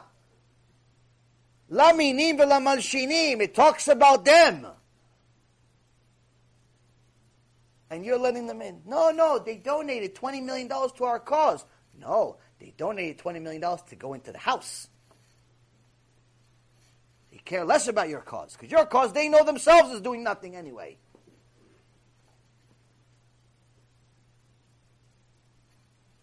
I don't understand. What happened? Have we all become so stupid, so blind? This is what's left. Hashem Yeah. Um, guy says, um, I'm going to shoot you and you say, okay, I'm going to do it, but you have in the back of your head, no, I'm not going to convert. Even if he converts you, still a Jew. If you have to do a thing you run away from him. The Rambam says if a goy tells you you have a minhag, pay attention, guys. You have a minhag. We're not talking about chilul Shabbat. If he says violate Shabbat or I'll kill you, if it's just you and him, you're allowed to violate Shabbat. If it's in front of people, you're not allowed to do it. If he says go kill another person or I kill you, die. If he says go worship this uh, J.C. Penney or I kill you, die. If he says go rape this girl or I kill you, die. If he says go have sex with a girl you're not allowed to have sex with, die. But if he says, if he says, no, there's no fighting back. Fighting back has a gun. There's no fighting back. We're not talking about fighting back. Fighting back is not an argument. Okay, so fight back. That's not, then it's not a question. There's not a question. We're, not, we're talking about a place, a, a situation where there's no option. We're saying there's a. If you have an option, then fight. Obviously, we're talking about a place you have no option. He puts a gun to your head and he says, "Go worship J.C. Penney." Says, "No, shoot, please." Thank you. I'll get Go, uh, you know, a, uh, kill somebody. Shoot, please. On the other temple too. Make sure. Shoot. But that's if it's private. If it's private, if it's one on one, it's private. There's only three things you die for. Rest of it, you're allowed to sin. If it's private. If it's public, listen to this very carefully. We're at the end of times. Nothing's off limits. I don't wish bad. It's just a reality we're living in. If it's public, if there are people, 5, 10, 20, 30, 50, 100, 1,000 Jews, whatever it is, you see there's Jews out there, and he says, listen, don't murder anyone. Don't worship Yoshke. Don't have sex with a woman you're not to have sex with. No, no, no. You have a minhag. You have a minhag. You have a custom in your tradition. You're Yemenite, you're Ashkenazi, you're Sephardi, whatever. You guys have a minhag that you tie uh, extra shoes. You tie your shoes twice. You tie it, and untie it, and then you tie it again. I just created a minhag out of nothing. Don't make this. It's not a real minhag. I created, I mean, tomorrow you're going to see everybody start tying their shoes three times. No, no, it's not a minhag. I I created out of nothing. But he says, you have a minhag. You have a minhag. You have a custom, a minhag. I want you to break that minhag. You say, kill me please. Minhag, not halacha. Minhag. Why? It's faresia. It's Hashem. Die for Hashem. So you have to understand that when we let these... Huh?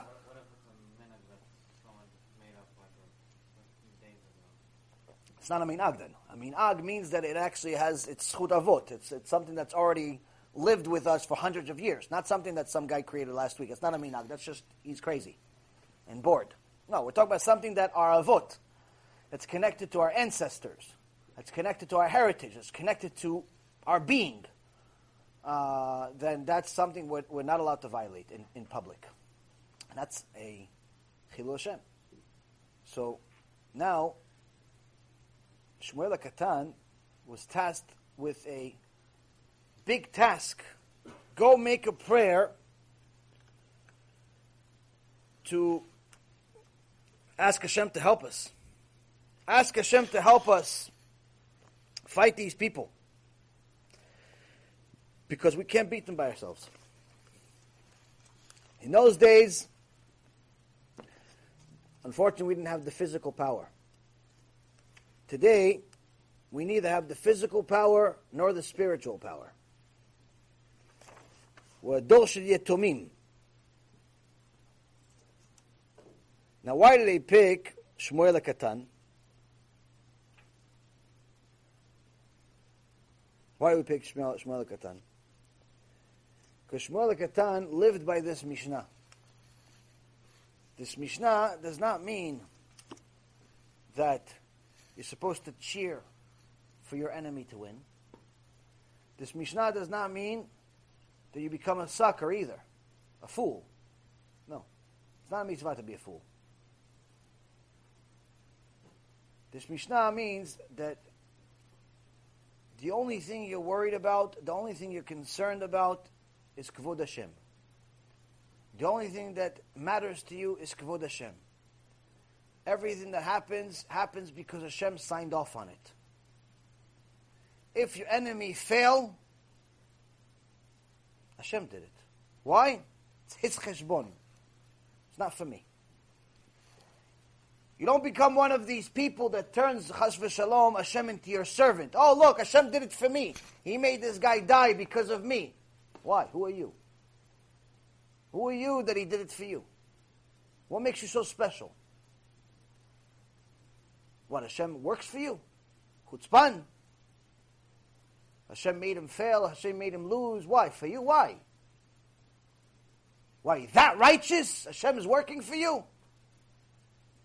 Moshe Rabbeinu was scared to ask Hashem for certain things. He was scared when Korach was going against him. And you, Hashem works for you. He kills people, he makes them lose money for you. Why? Who are you? Shmuel Katan says, start off being a Katan. Minimize yourself. Destroy your Gava. In your Amidah prayer, just so you know, the original 18, the original 18 prayers, we know them because we have the name of Hashem mentioned 18 times in Tehillim 29. Tehillim 29, you'll see, it's a special Tehillim that David HaMelech wrote, and he mentions Hashem's name. It's uh, praising Hashem. And uh, Avula Hashem Elim, we read it on Yom Shishi, we read it on, on Friday, uh, before Shabbat, and um, he's honoring Hashem. And in Gemara in Masechet Rosh Hashanah, page 32, says that this is actually one of the biblical sources that we actually get the 18 prayers from. The fact that there's 18 prayers of honoring Hashem. But in addition to that, there's also in Kriyat Shema, Shema Yisrael, and the whole, the, all the paragraphs from Shema Yisrael all the way until the end of uh, Hashem Elokeinu, uh, Hashem Emet. In there, you'll see also the name of Hashem mentioned 18 times. But now there's also, in both of these places, there's not only, there's one other word, which is God, El. And that is, in essence, the replacement, the additional extra prayer that, that uh, Shmuel Katan added. So already in prophecy, it was already written in the Torah that there's going to be this Tfilat Shmonayis, this Amidah that has 18 prayers, that's called 18 prayers, is going to have 19. Hashem already knew that there's going to be a problem when He created the world. Obviously. Now, a lot more details. Ma Masechet uh, Brachot, page 28. B and 29a. Very interesting things about it.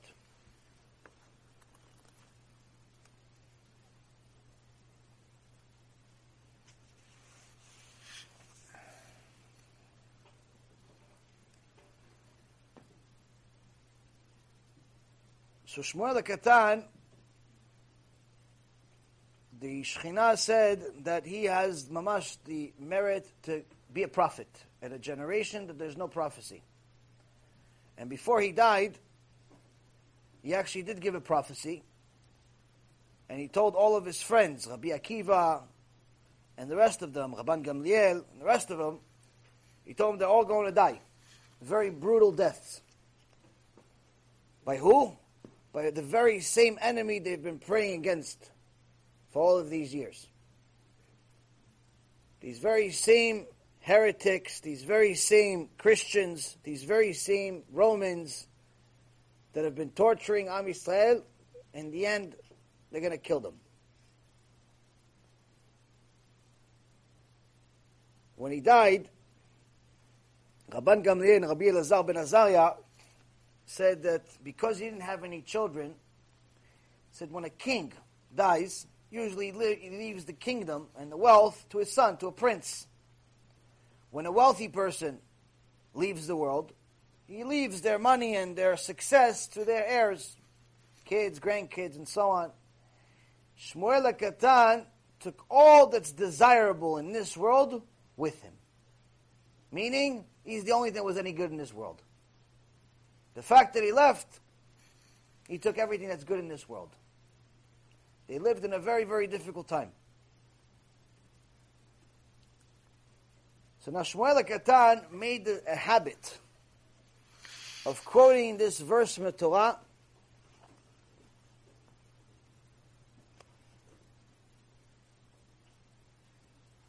and they say to say why particularly this verse. Why did Shmuel Katan, why was he perfect for writing this prayer? The reason why is because he had not an ounce of animosity towards anyone. He wasn't writing the prayer out of anger. He wasn't saying this verse out of anger. He was saying it as an honor for Hashem Barach. Meaning, forget about me, forget about them, forget about anything. What does what's good for Hashem? What's good for Hashem? Now he would he was known to be a rebuker. Give musar. To who? To people that would celebrate when their next door neighbor just declared bankruptcy. When the competition just shut down. Or when they lost money. Or when the journalist wrote a bad story about them.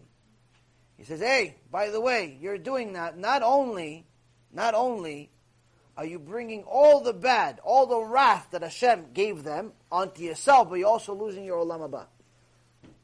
Now, you wouldn't tell them this as uh, yelling at them, hey, you Rasha, Mirusha. No, you would tell them, listen, this, this is a reality. A rebuke, a real rebuke, is not a, just yelling at somebody because you like yelling at somebody. A real rebuke is because you love them.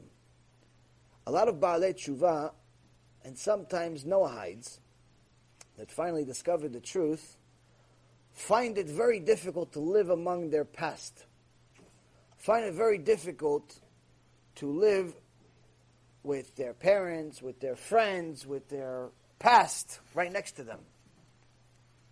You with me today? You sure?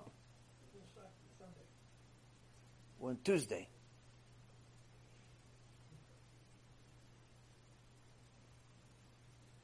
A lot of people have a difficulty. Reason why they see everybody else sinning. They finally did tshuva. You're disturbing me now. Now you're disturbing me. Stop.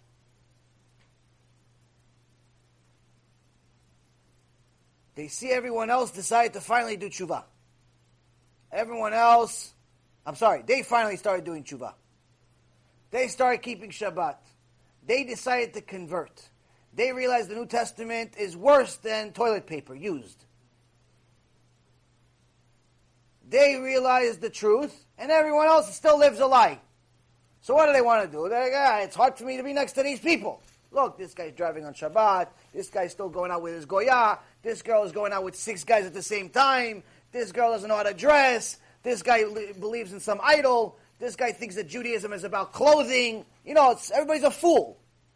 And they start yelling, hey, you Rasha, you Merusha, you Lavan, you're Esav, you are... What happens? Not only does everybody start hating them, not only do they start hating their own life, but they're also not even doing a mitzvah. They're also not only not doing a mitzvah, they're actually fulfilling a sin. The Torah says, "Ocheach tocheach et amitecha velo tisa You must rebuke your brother but don't let it come, bring you to sin. Meaning that even rebuke, which is important, which we've learned countless times about how important it is, has to be done a certain way. You cannot do rebuke. Rule number one you cannot do rebuke out of anger. You cannot do rebuke out of animosity. If you're angry, stay quiet. Stay quiet. Gemara Masechet Megillah says, if a word is worth one dollar, silence is worth two. If you're an angry person and you don't know how to control yourself, be quiet.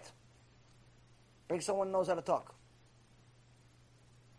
Why? Because you're not going to lead them to do tshuva this way. You're going to lead them to go against Hashem. Not because they don't like Hashem, because they don't like you. They won't do what you said, not what Hashem said. They don't know what Hashem said. They're still living in Avodah Zarah. They're still uh, driving on Shabbat. They're still doing whatever they're doing because they don't know. Either they don't know they don't believe. By you being as angry as you are, you're making them go against Hashem, not because they don't like Hashem, because they don't like you.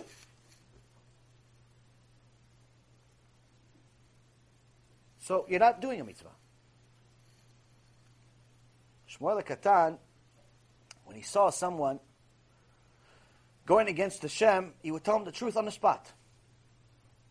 It would be as excited as you could possibly be. But the whole statement was out of love. Meaning, you could hear me sometimes raise my voice. You could hear me sometimes say things quietly, change the flux, I fluctuate my voice. I yell, I scream. But at the end of the day, there's not one person on earth that can say, I hate Jews or Gentiles. Reason why, you don't do this if you do. You don't do this if you hate people. There's no money, there's no fame, there's no fortune, there's only problems.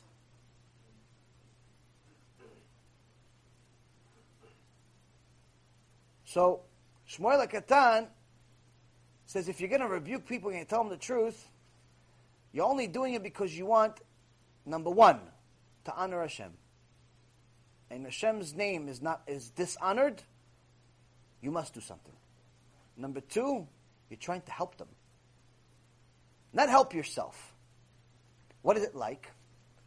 Someone came to Rav Steinemann, Sheikh Baruch Hashem, he's already 105. One of the Gedolei HaDor religious guy, comes to him and says, Kvod HaRav, my son went off the derech, and every day I pray for him to die. Because he goes against Hashem. It's a real story. I pray for him to die because he went off the derech. It's Mechalel Shabbat. I pray for him to die. What do you think, Kvod HaRav? You think it's a, it's a mitzvah, right? So the Rav says to him, now, in your neighborhood where you live, is your son the only Mechalel Shabbat that there is? He's the only one that went off the derech? And everyone is tzaddikim, little Rabbi Akivas?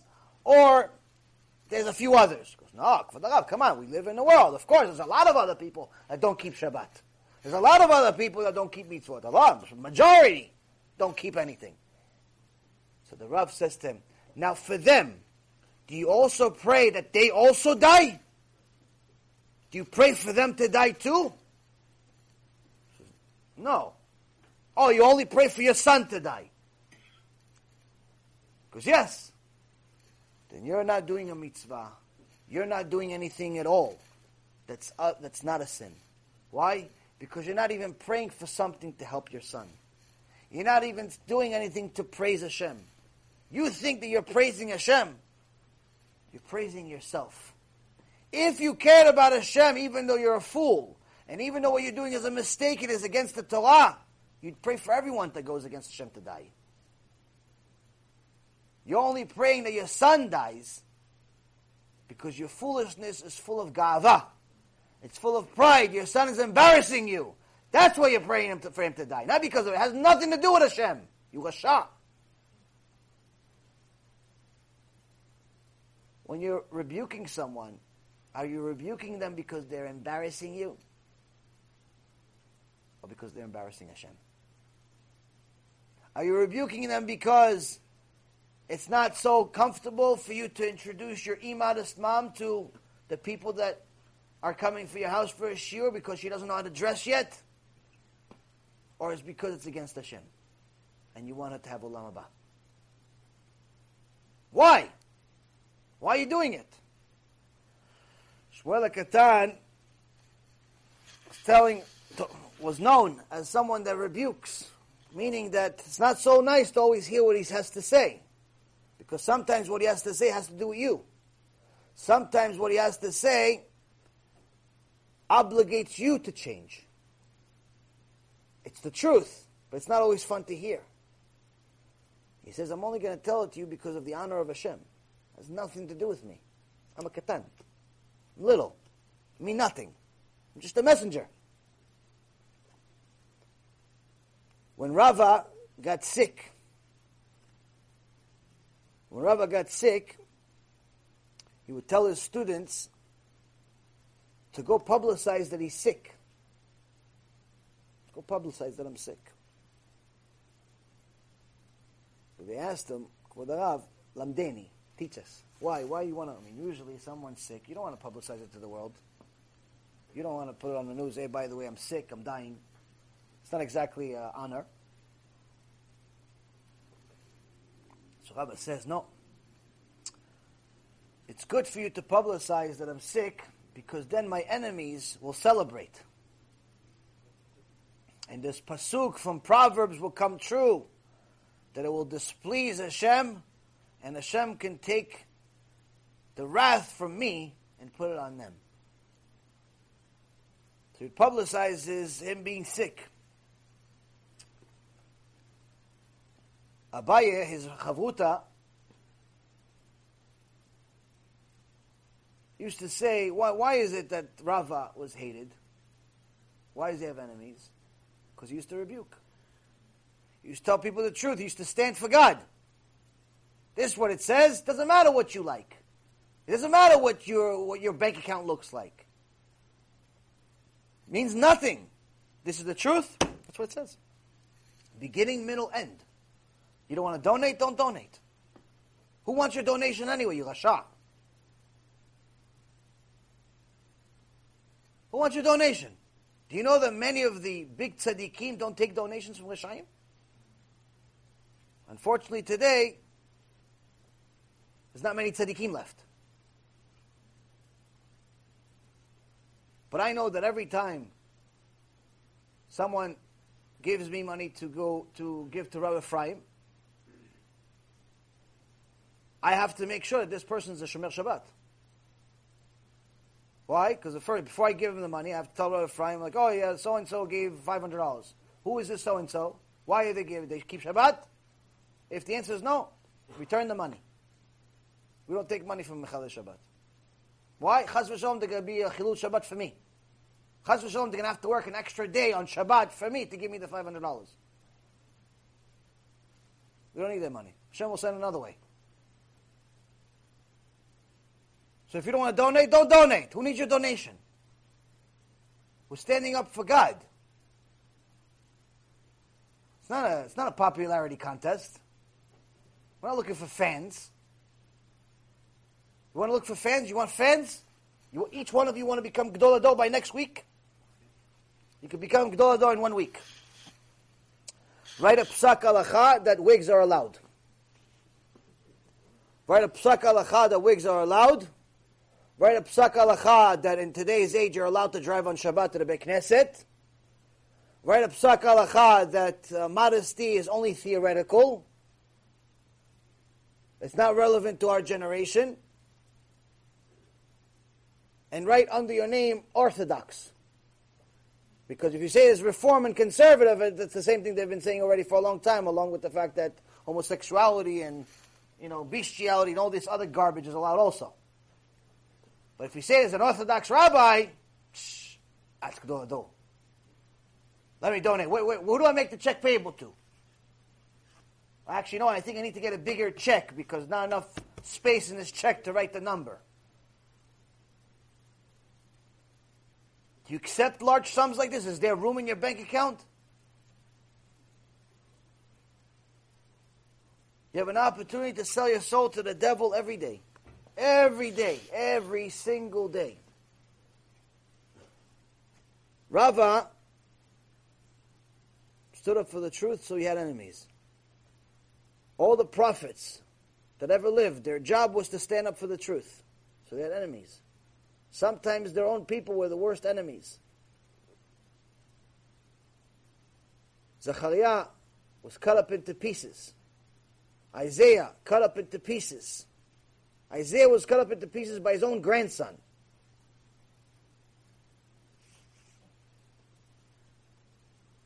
When Nebuzaradan, the general for Nebuchadnezzar, came to Jerusalem, he saw that there was walking around, he sees that there's blood boiling. It's blood boiling over there. Some, what is this blood boiling? Ask the Jews, ask the rabbis. What's this blood boiling? Now the blood boiling was the blood of, of, of Zachariah, of Zachariah. It was his blood. For years it was boiling. For years the ground wouldn't swallow his blood. Years. Now, it's not every day you see boiling blood. So Nebuzaradan was a smart man. He said, What is this? He said, Oh no, it's nothing. It's nothing. It was not nothing. It's boiling blood? It's not nothing. What is it? Tell me or I'm going to kill you. What is it? No, no, it's from Korbanot. Korbanot. We do Korbanot. We do sacrifices for Hashem, for our God. We do sacrifices with the sheep. And the blood is there, and this one just happens to be boiling. But okay, do one. Do another one. I want to see. Do one. No. They take sheep. Blood comes out. No boiling. Oh, no, no, maybe this one didn't work. We'll try another one. Nothing. Because if you don't tell me the truth of what this blood is, I'm going to kill all of you. He said, listen, what should we say? Chatanu avinu pashanu. It's our prophet's blood. We killed him. Why? He told us the truth. We didn't want to hear it. He told us we have to keep Shabbat. We wanted to keep driving. He told us we, we're not allowed to have Thanksgiving dinners with our uh, going, uh, goyim friends. We didn't want to hear it. He told us we have to be modest all the time, inside the house and outside the house. We didn't want to hear it. He told us that wigs are not allowed. We didn't want to hear it. He told us we have to be kosher people. We didn't want to hear it, so we killed him. Nebuzaradan said, okay, I will avenge his blood. He started killing everyone. Started killing the rabbis, started killing the kids, started killing everyone, started killing, killing, killing. But he kept going back to the same spot, and the blood is still boiling. And he screams out to heaven and he says, Zechariah, Zechariah, I have killed the best of them, but your blood is still boiling. Do you want me to kill the rest of them? And the blood calmed. Zechariah did a kal v'chomer. He did a needless to say. He did an argument in his head. He said, if this is the punishment, I ended up being the hand that gave the punishment. For all of these people that killed one prophet, one prophet, one tzaddik, one rebuker, all of them, millions of people got punished for going against the Torah. What will I get if I don't do tshuva? At that very moment, Rega Shel Emet, a moment of truth, Nebuchadnezzar, Nebuzaradan, which was pretty much second in command after the king, uh, the Nebuchadnezzar, took off his uniform, joined Am Yisrael, converted, sent a suicide note back to the kingdom so they don't go look for him, joined Am Yisrael becoming part of the slaves, and converted to Judaism. And his descendants ended up becoming Talmidei Chachamim with Ruach HaKodesh. Rega Shelemet, a moment of truth. People didn't like to hear the truth, ever. You hear in Tefillah every day, in Shachrit, one of the paragraphs you'll see tomorrow, Abaye says, Anshe Emunah Avadu. Men of truth are gone. It's referring to the time of the Bet HaMikdash, where Hashem decided there's no more people that are going to rebuke Am Yisrael. There's no more Anshe Emunah. There's no more people that can actually stand up for the Emet, for the truth. I have to destroy the Bet HaMikdash. No one's going to do tshuva without the Emet. Abaye says in Masechet uh, Ketubot, page 105b, if you see a Talmid Chacham, then everyone likes him. Don't be misled. They only like him because he doesn't rebuke them. You see a rabbi, everyone likes him. Everyone likes him. They donate, they compliment. There's nothing ever wrong with him. No one ever goes against him. Just know, for sure. There's no other reason. There's one reason why they all like him. Why? He never tells them anything is wrong with them. He tells them they're allowed to celebrate Xmas, they're allowed to eat turkeys with the goyim, they're allowed to wear wigs, they're allowed to wear nothing, they're allowed to go to the beach on Shabbat, whatever you want. Orthodox, not Orthodox. My docs, your docs. Whatever you want. Rabbi Noach. Rabbi convenient. Noach also means convenient. Whatever is comfortable, whatever is convenient for you. So,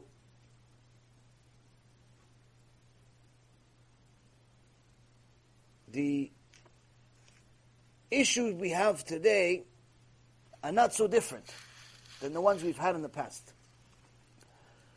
En chadash tachat shemesh. There's nothing new under the sun. Nothing new under the sun. Now, Rav Baruch Epstein gave an extraordinary chidush about this particular issue. Says, how could it be that Hashem turns his wrath? Because according to Rashi, anyone, obviously, all, all the Torah, Gemara, all the different places says there's no such thing as suffering without sin. Meaning, anyone that suffers, anyone that Hashem is giving him suffering,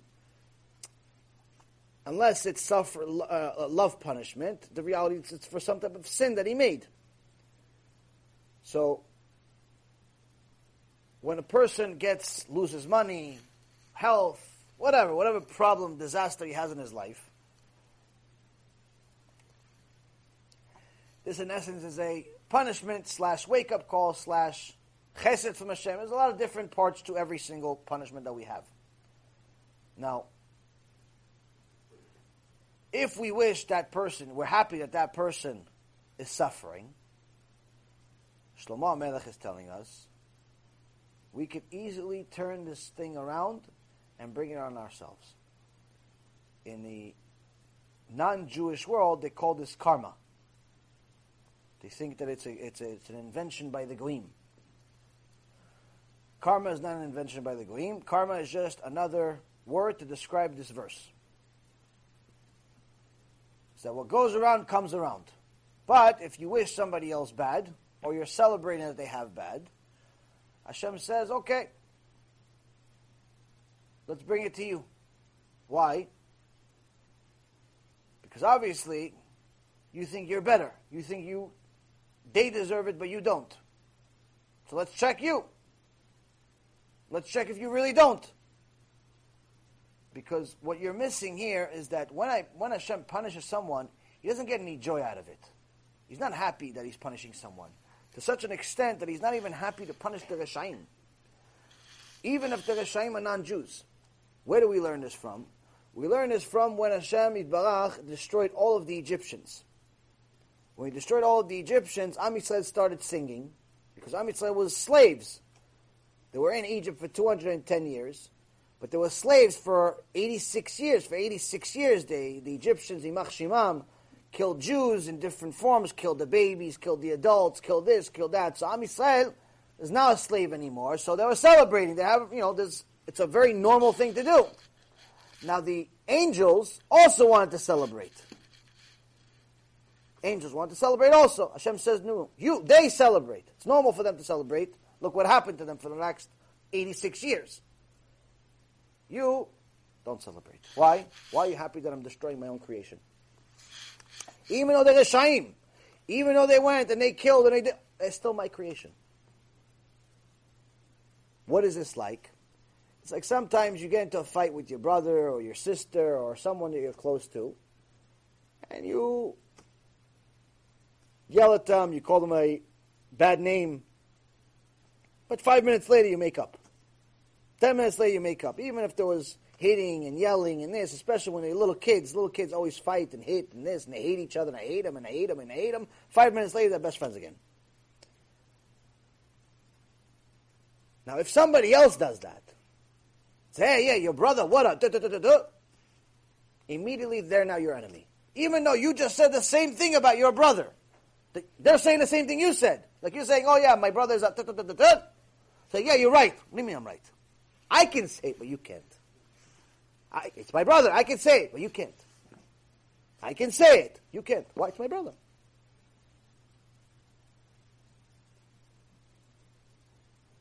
So,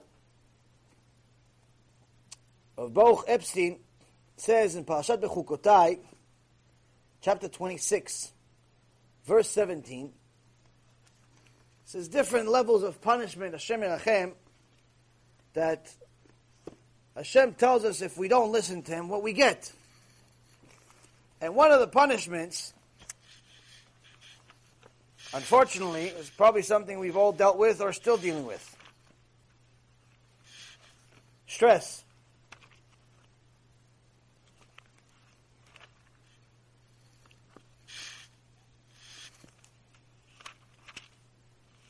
But not normal stress. Stress where we feel like we're like under attack. Says, and I will turn my attention against you. You will be struck down before your enemies. Those who hate you will subjugate to you. You will flee with no one pursuing you. Did you ever meet these people? Or were one of these people? We felt like everyone's against you. You're in an office and everyone hates you. No one actually told you they hate you, but you feel like they hate you. Or you're in a neighborhood. No one ever said anything to you, but you feel like you're not welcome. And not only you're not welcome, but everyone wants you to fail. Everyone's rooting against you. Maybe there's a conspiracy after you. I remember when I was on Wall Street through the, the last years that I was on there, I was convinced, I'm telling you from my own experience, I was convinced there was some type of behind the scenes black ball against me. How could it be that everything that I was doing was going wrong all of a sudden? For years it went right. How all of a sudden it's going wrong? For years, everything's right. All of a sudden, everything's wrong. Every, all of a sudden, Everyone's disappearing. All the contacts, all the like, just craziness. I was convinced. Only thing is, I was right. She wasn't coming from Wall Street. So Hashem Barach says, you will flee, but no one is pursuing you. Meaning you're running away. And usually if you run away, it's because somebody's chasing you. He says, no, but no one's actually chasing you. You're running away from nothing. You're running away from your own mind. You think that someone's chasing you. No one's chasing you. What's causing this? What's causing this feeling? All the sins you made, all the demons you created, all the problems you created for yourself. That's what's chasing you. Now, in Kohelet, Ecclesiastes, it says, "Va'elokim yivakesh et anirdaf." Hashem helps the person that's chased. If someone is chased, if someone is the victim, Hashem helps them. Hashem helps the underdog. Someone is chased by people, Hashem helps them. So Baruch Epstein says, what's the chidush? In Parashat Bechukotai it says the opposite of what Ecclesiastes say. Ecclesiastes says, if you're being chased, Hashem will help you.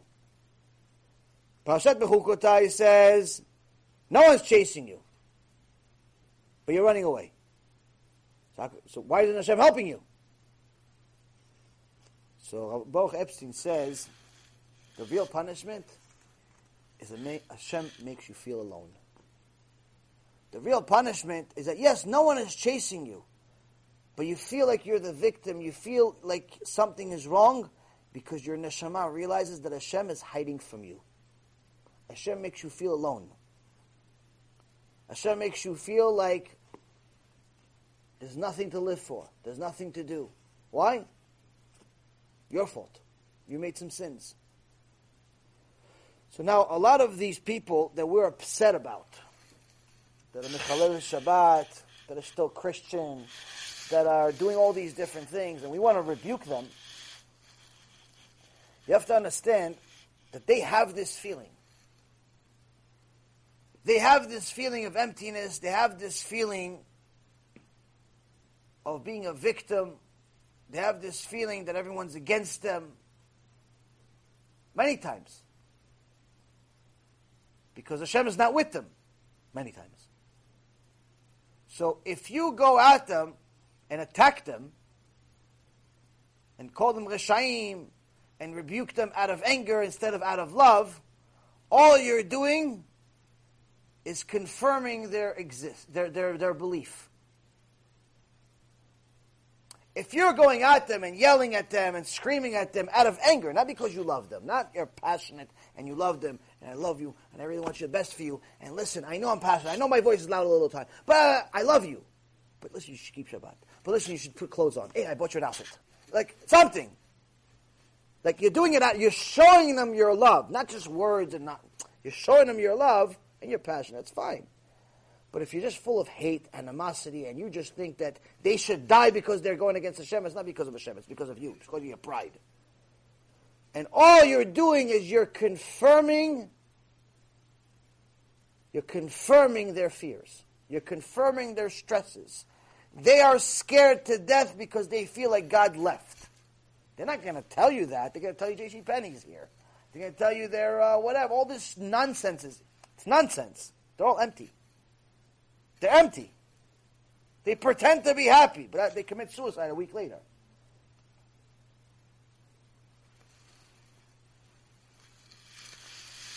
Sometimes they're religious Jews, sometimes they're religious Christians, sometimes they're Noahides, sometimes they're secular people, sometimes they're your friends, sometimes they're your family, sometimes they're your spouse. They're all walks of life. Shmuel the Katan says, you have to stand for the truth, but there's a way to do it. Yeah, there's a way to do it. If you're going to be one of these horrendous people that's very easy to hate because you're always the person that says, Oh, I told you so, you're not only not doing a mitzvah, you're making a sin. You're distancing them away from Hashem. You know those people always say, Oh, yeah, I told you so. What do you mean you told me so? Yeah, I told you you shouldn't buy from this guy. You shouldn't say, I told you, I told you. I... Even if you told him, why you telling him now? How's it going to help him? Telling somebody I told you so is the most annoying thing you can possibly do. It's full of animosity. It's full of pride and arrogance. And it's only helpful for your arrogance. It's only helpful for your pride. It does not, not only it doesn't help the person, not only doesn't help the person, it actually makes them feel like nothing. You are telling them something, like, I told you so. It doesn't matter what it was. Doesn't matter whether I told you so, don't buy this car. I told you so, don't marry this girl. I told you so, don't. It doesn't make a difference.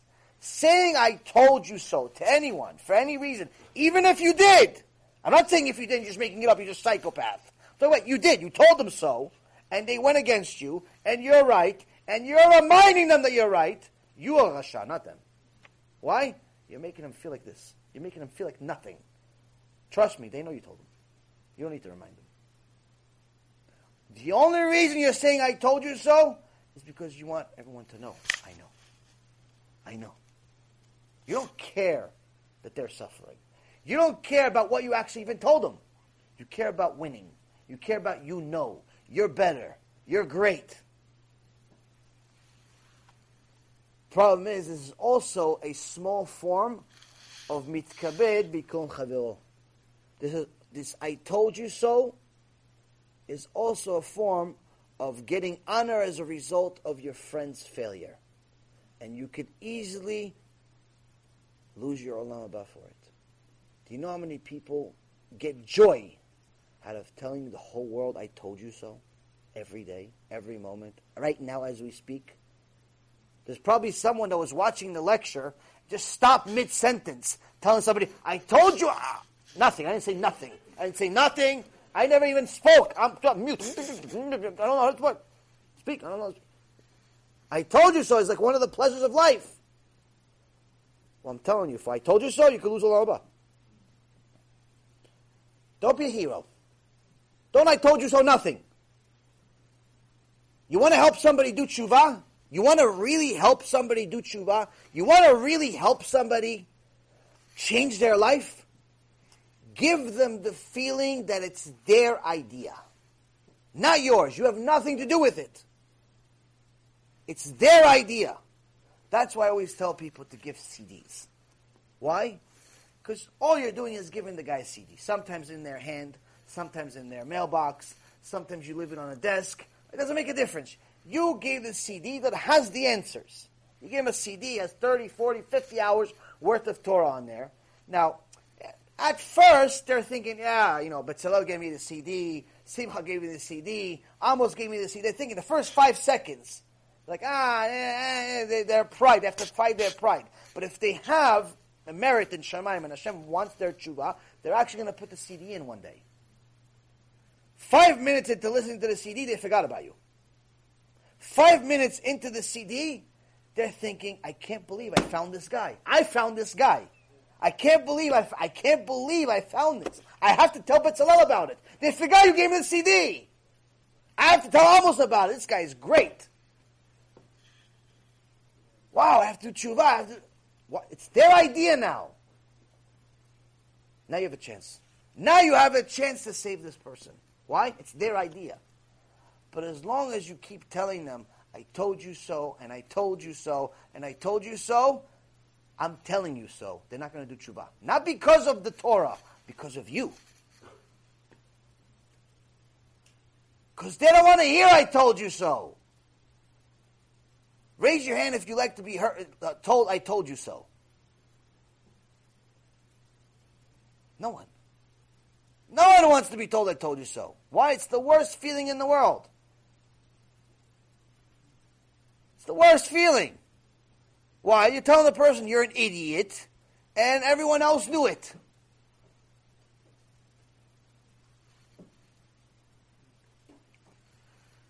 So, it's a very dangerous thing to tell people I told you so. Very dangerous.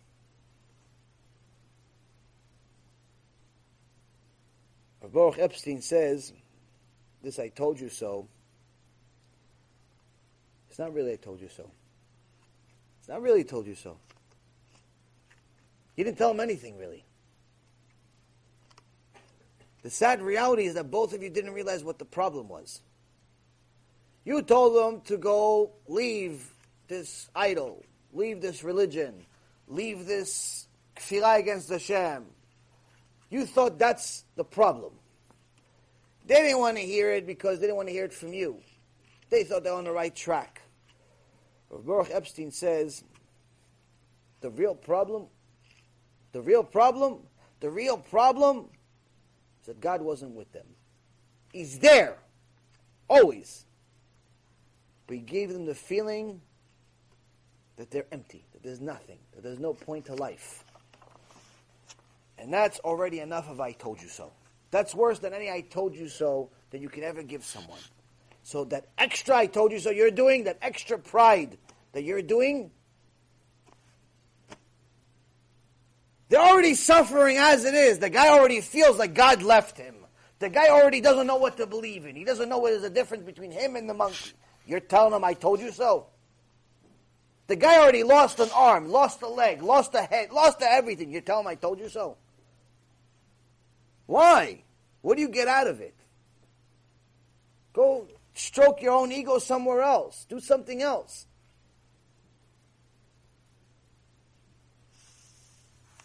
But that's the reason why they had Shmuel Katan be the one that does this specific thing of telling everyone, if you do, I told you so, you have no olam haba. Why? Because he's not telling you, I told you so. He's telling you, I'm telling you now. If you say, I told you so, you have no olam haba. And I'm not telling you because I'm smarter than you. I'm not telling you because I have the right to have prophecy. I'm not telling you because of any other reason other than I love you. I'm, uh, that's it. I'm a katan. I'm little. I'm nothing. But I'm telling you because I love you. I'm rebuking you because I love you, not because of any other reason. It doesn't give me any kavod. It doesn't do anything good for me. I don't want your money anyway. Hashem will provide. There's no other benefit. Whether you listen to me or not, it's purely your benefit. And that's the one thing that gets people off guard. When you actually come to someone and you tell them the truth, not for any other benefit, but purely for them purely for the sake of Hashem. That's it. Then it's obvious. Then it's obvious that it's the truth. You don't have to debate. There's no more debate. If you noticed, any of the lectures that I've done where there was debates with people, at some point, the debate stopped. Why? Because everything that they thought I'm doing it for, they realize I'm not.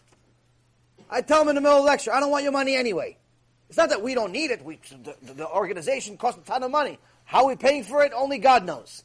It's a miracle every week. Forget every month. It used to be every month. Now it's every week. It's a miracle. People want everything for free. I mentioned on the lectures, listen, you know, we're giving to the Balabite a kiruv package. I get 25 people. Oh, I want one too. I want one too. Okay, buy one. It's $95. Oh, no, I don't have any money. You don't have $95? Where do you live? In Bangladesh? Where do you live? You live in Afghanistan next to Osama's body? You don't have $95? That's like, that's it? No one has any money? Be'ezrat Hashem Incorporated is the only one that has money left? Everyone else is broke. No one has any money? Oh, can you send me some CDs? Yeah, can, can you pay for any of them? Can you sponsor? I mean, it costs money. It's not free. God didn't send it at Mount Sinai with the other stuff. We actually have to pay for it. Can you give? Can you do something? Oh, I don't have any money. Where do you live? Or I live in Jersey in a $3 million house. Like, no one has any money. Come on. Come on. People have to start waking up and start, like, realizing you have to start looking at the world around you. Enough. No problem giving stuff out for free. I have no problem helping anyone that's in need. In reality, it's all God's money anyway. We have to ask ourselves are we being honest? Are we being honest? One of the main things we learn in this parasha is something that Yaakov Avinu stood for. And one of the reasons why he got the blessing that he did is after all the cheating and the lying that Lavan did to him, he finally goes to his wives, the daughters of Lavan, and he says to them, Listen, uh, you know I've been honest with your father, and he's cheated me a hundred times. He cheated me a hundred times, cheated me about the wife, cheated me about this, cheated me, cheated me, cheated me, cheated me.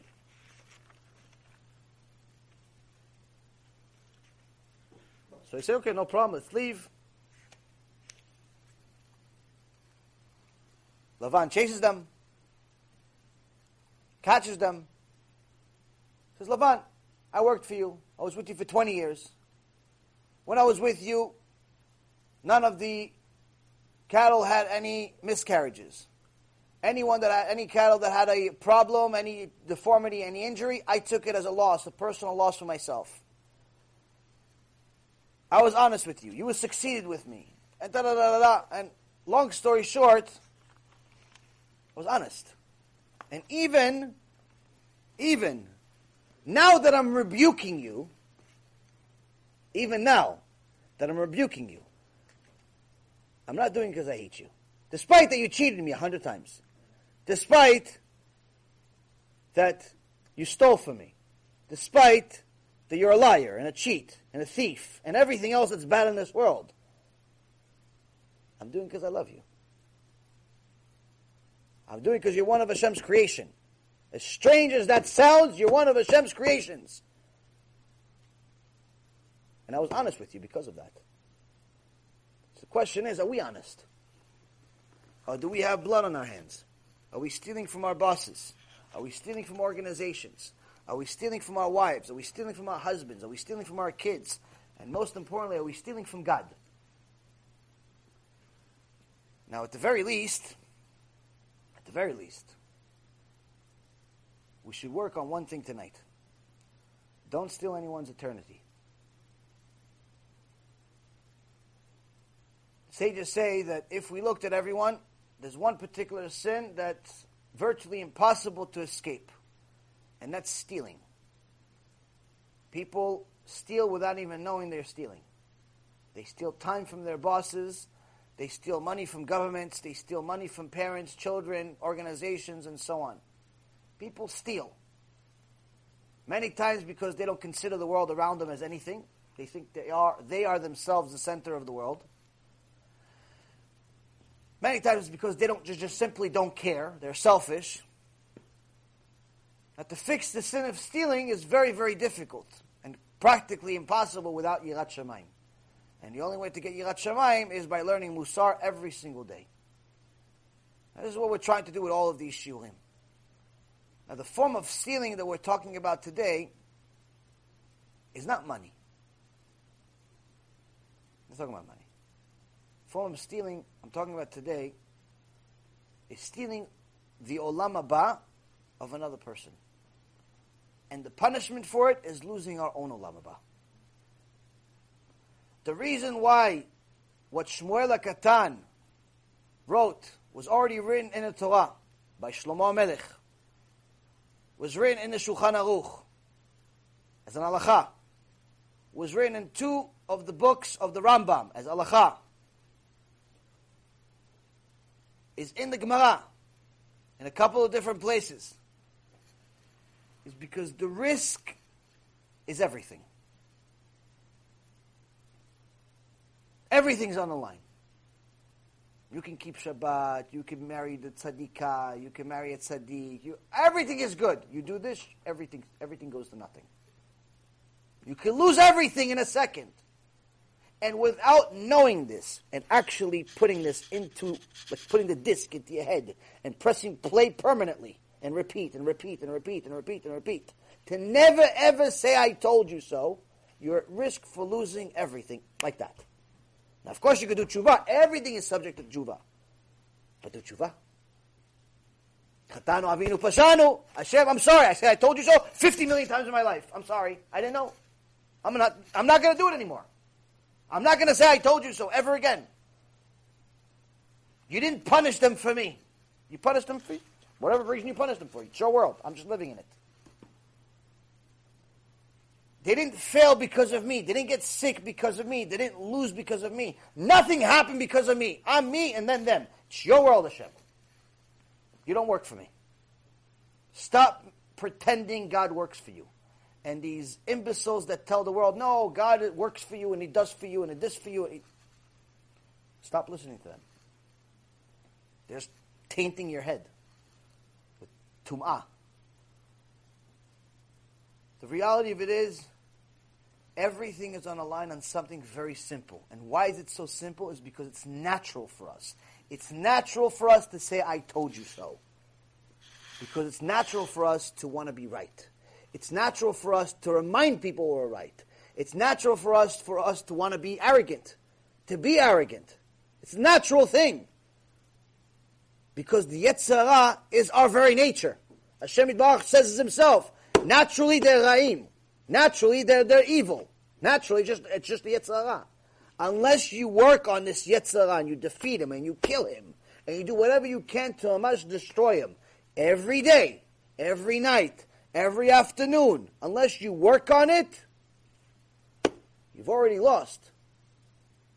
Chazal specifically say a person that wants Olam Haba, a person that wants to do the will of Hashem, has to understand that the Yetzer the Satan, the Malach it's all the same thing, is like someone standing over you with an axe, ready to chop your head off.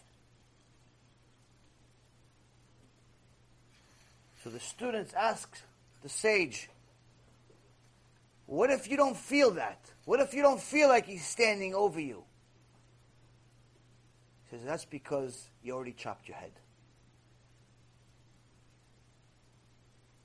you have to feel stress and pressure, not because of money, not because of who's the smartest in class and who has the nicest car and who's right and who's wrong. No. The only stress you should have is am I fulfilling Hashem's will? And every Jew is obligated to say, when will my deeds be like the deeds of Avraham, Yitzhak, and Yaakov. as great as their deeds are, and we're going to go over some chidushim Be'ezrat Hashem tomorrow night in Miami of the parasha and a few other things, of course, of some of the deeds, some of the extraordinary deeds that the sages did, things that are beyond what we think is human nature. And every single one of us has to really, really say to themselves, instead of I told you so to everyone, every single person has to say, when will my deeds be like Avraham, Yitzchak, and Yaakov? Meaning, when will I be like Avraham, Yitzchak, and Yaakov? As great as they were, we're supposed to emulate them. Are we there yet?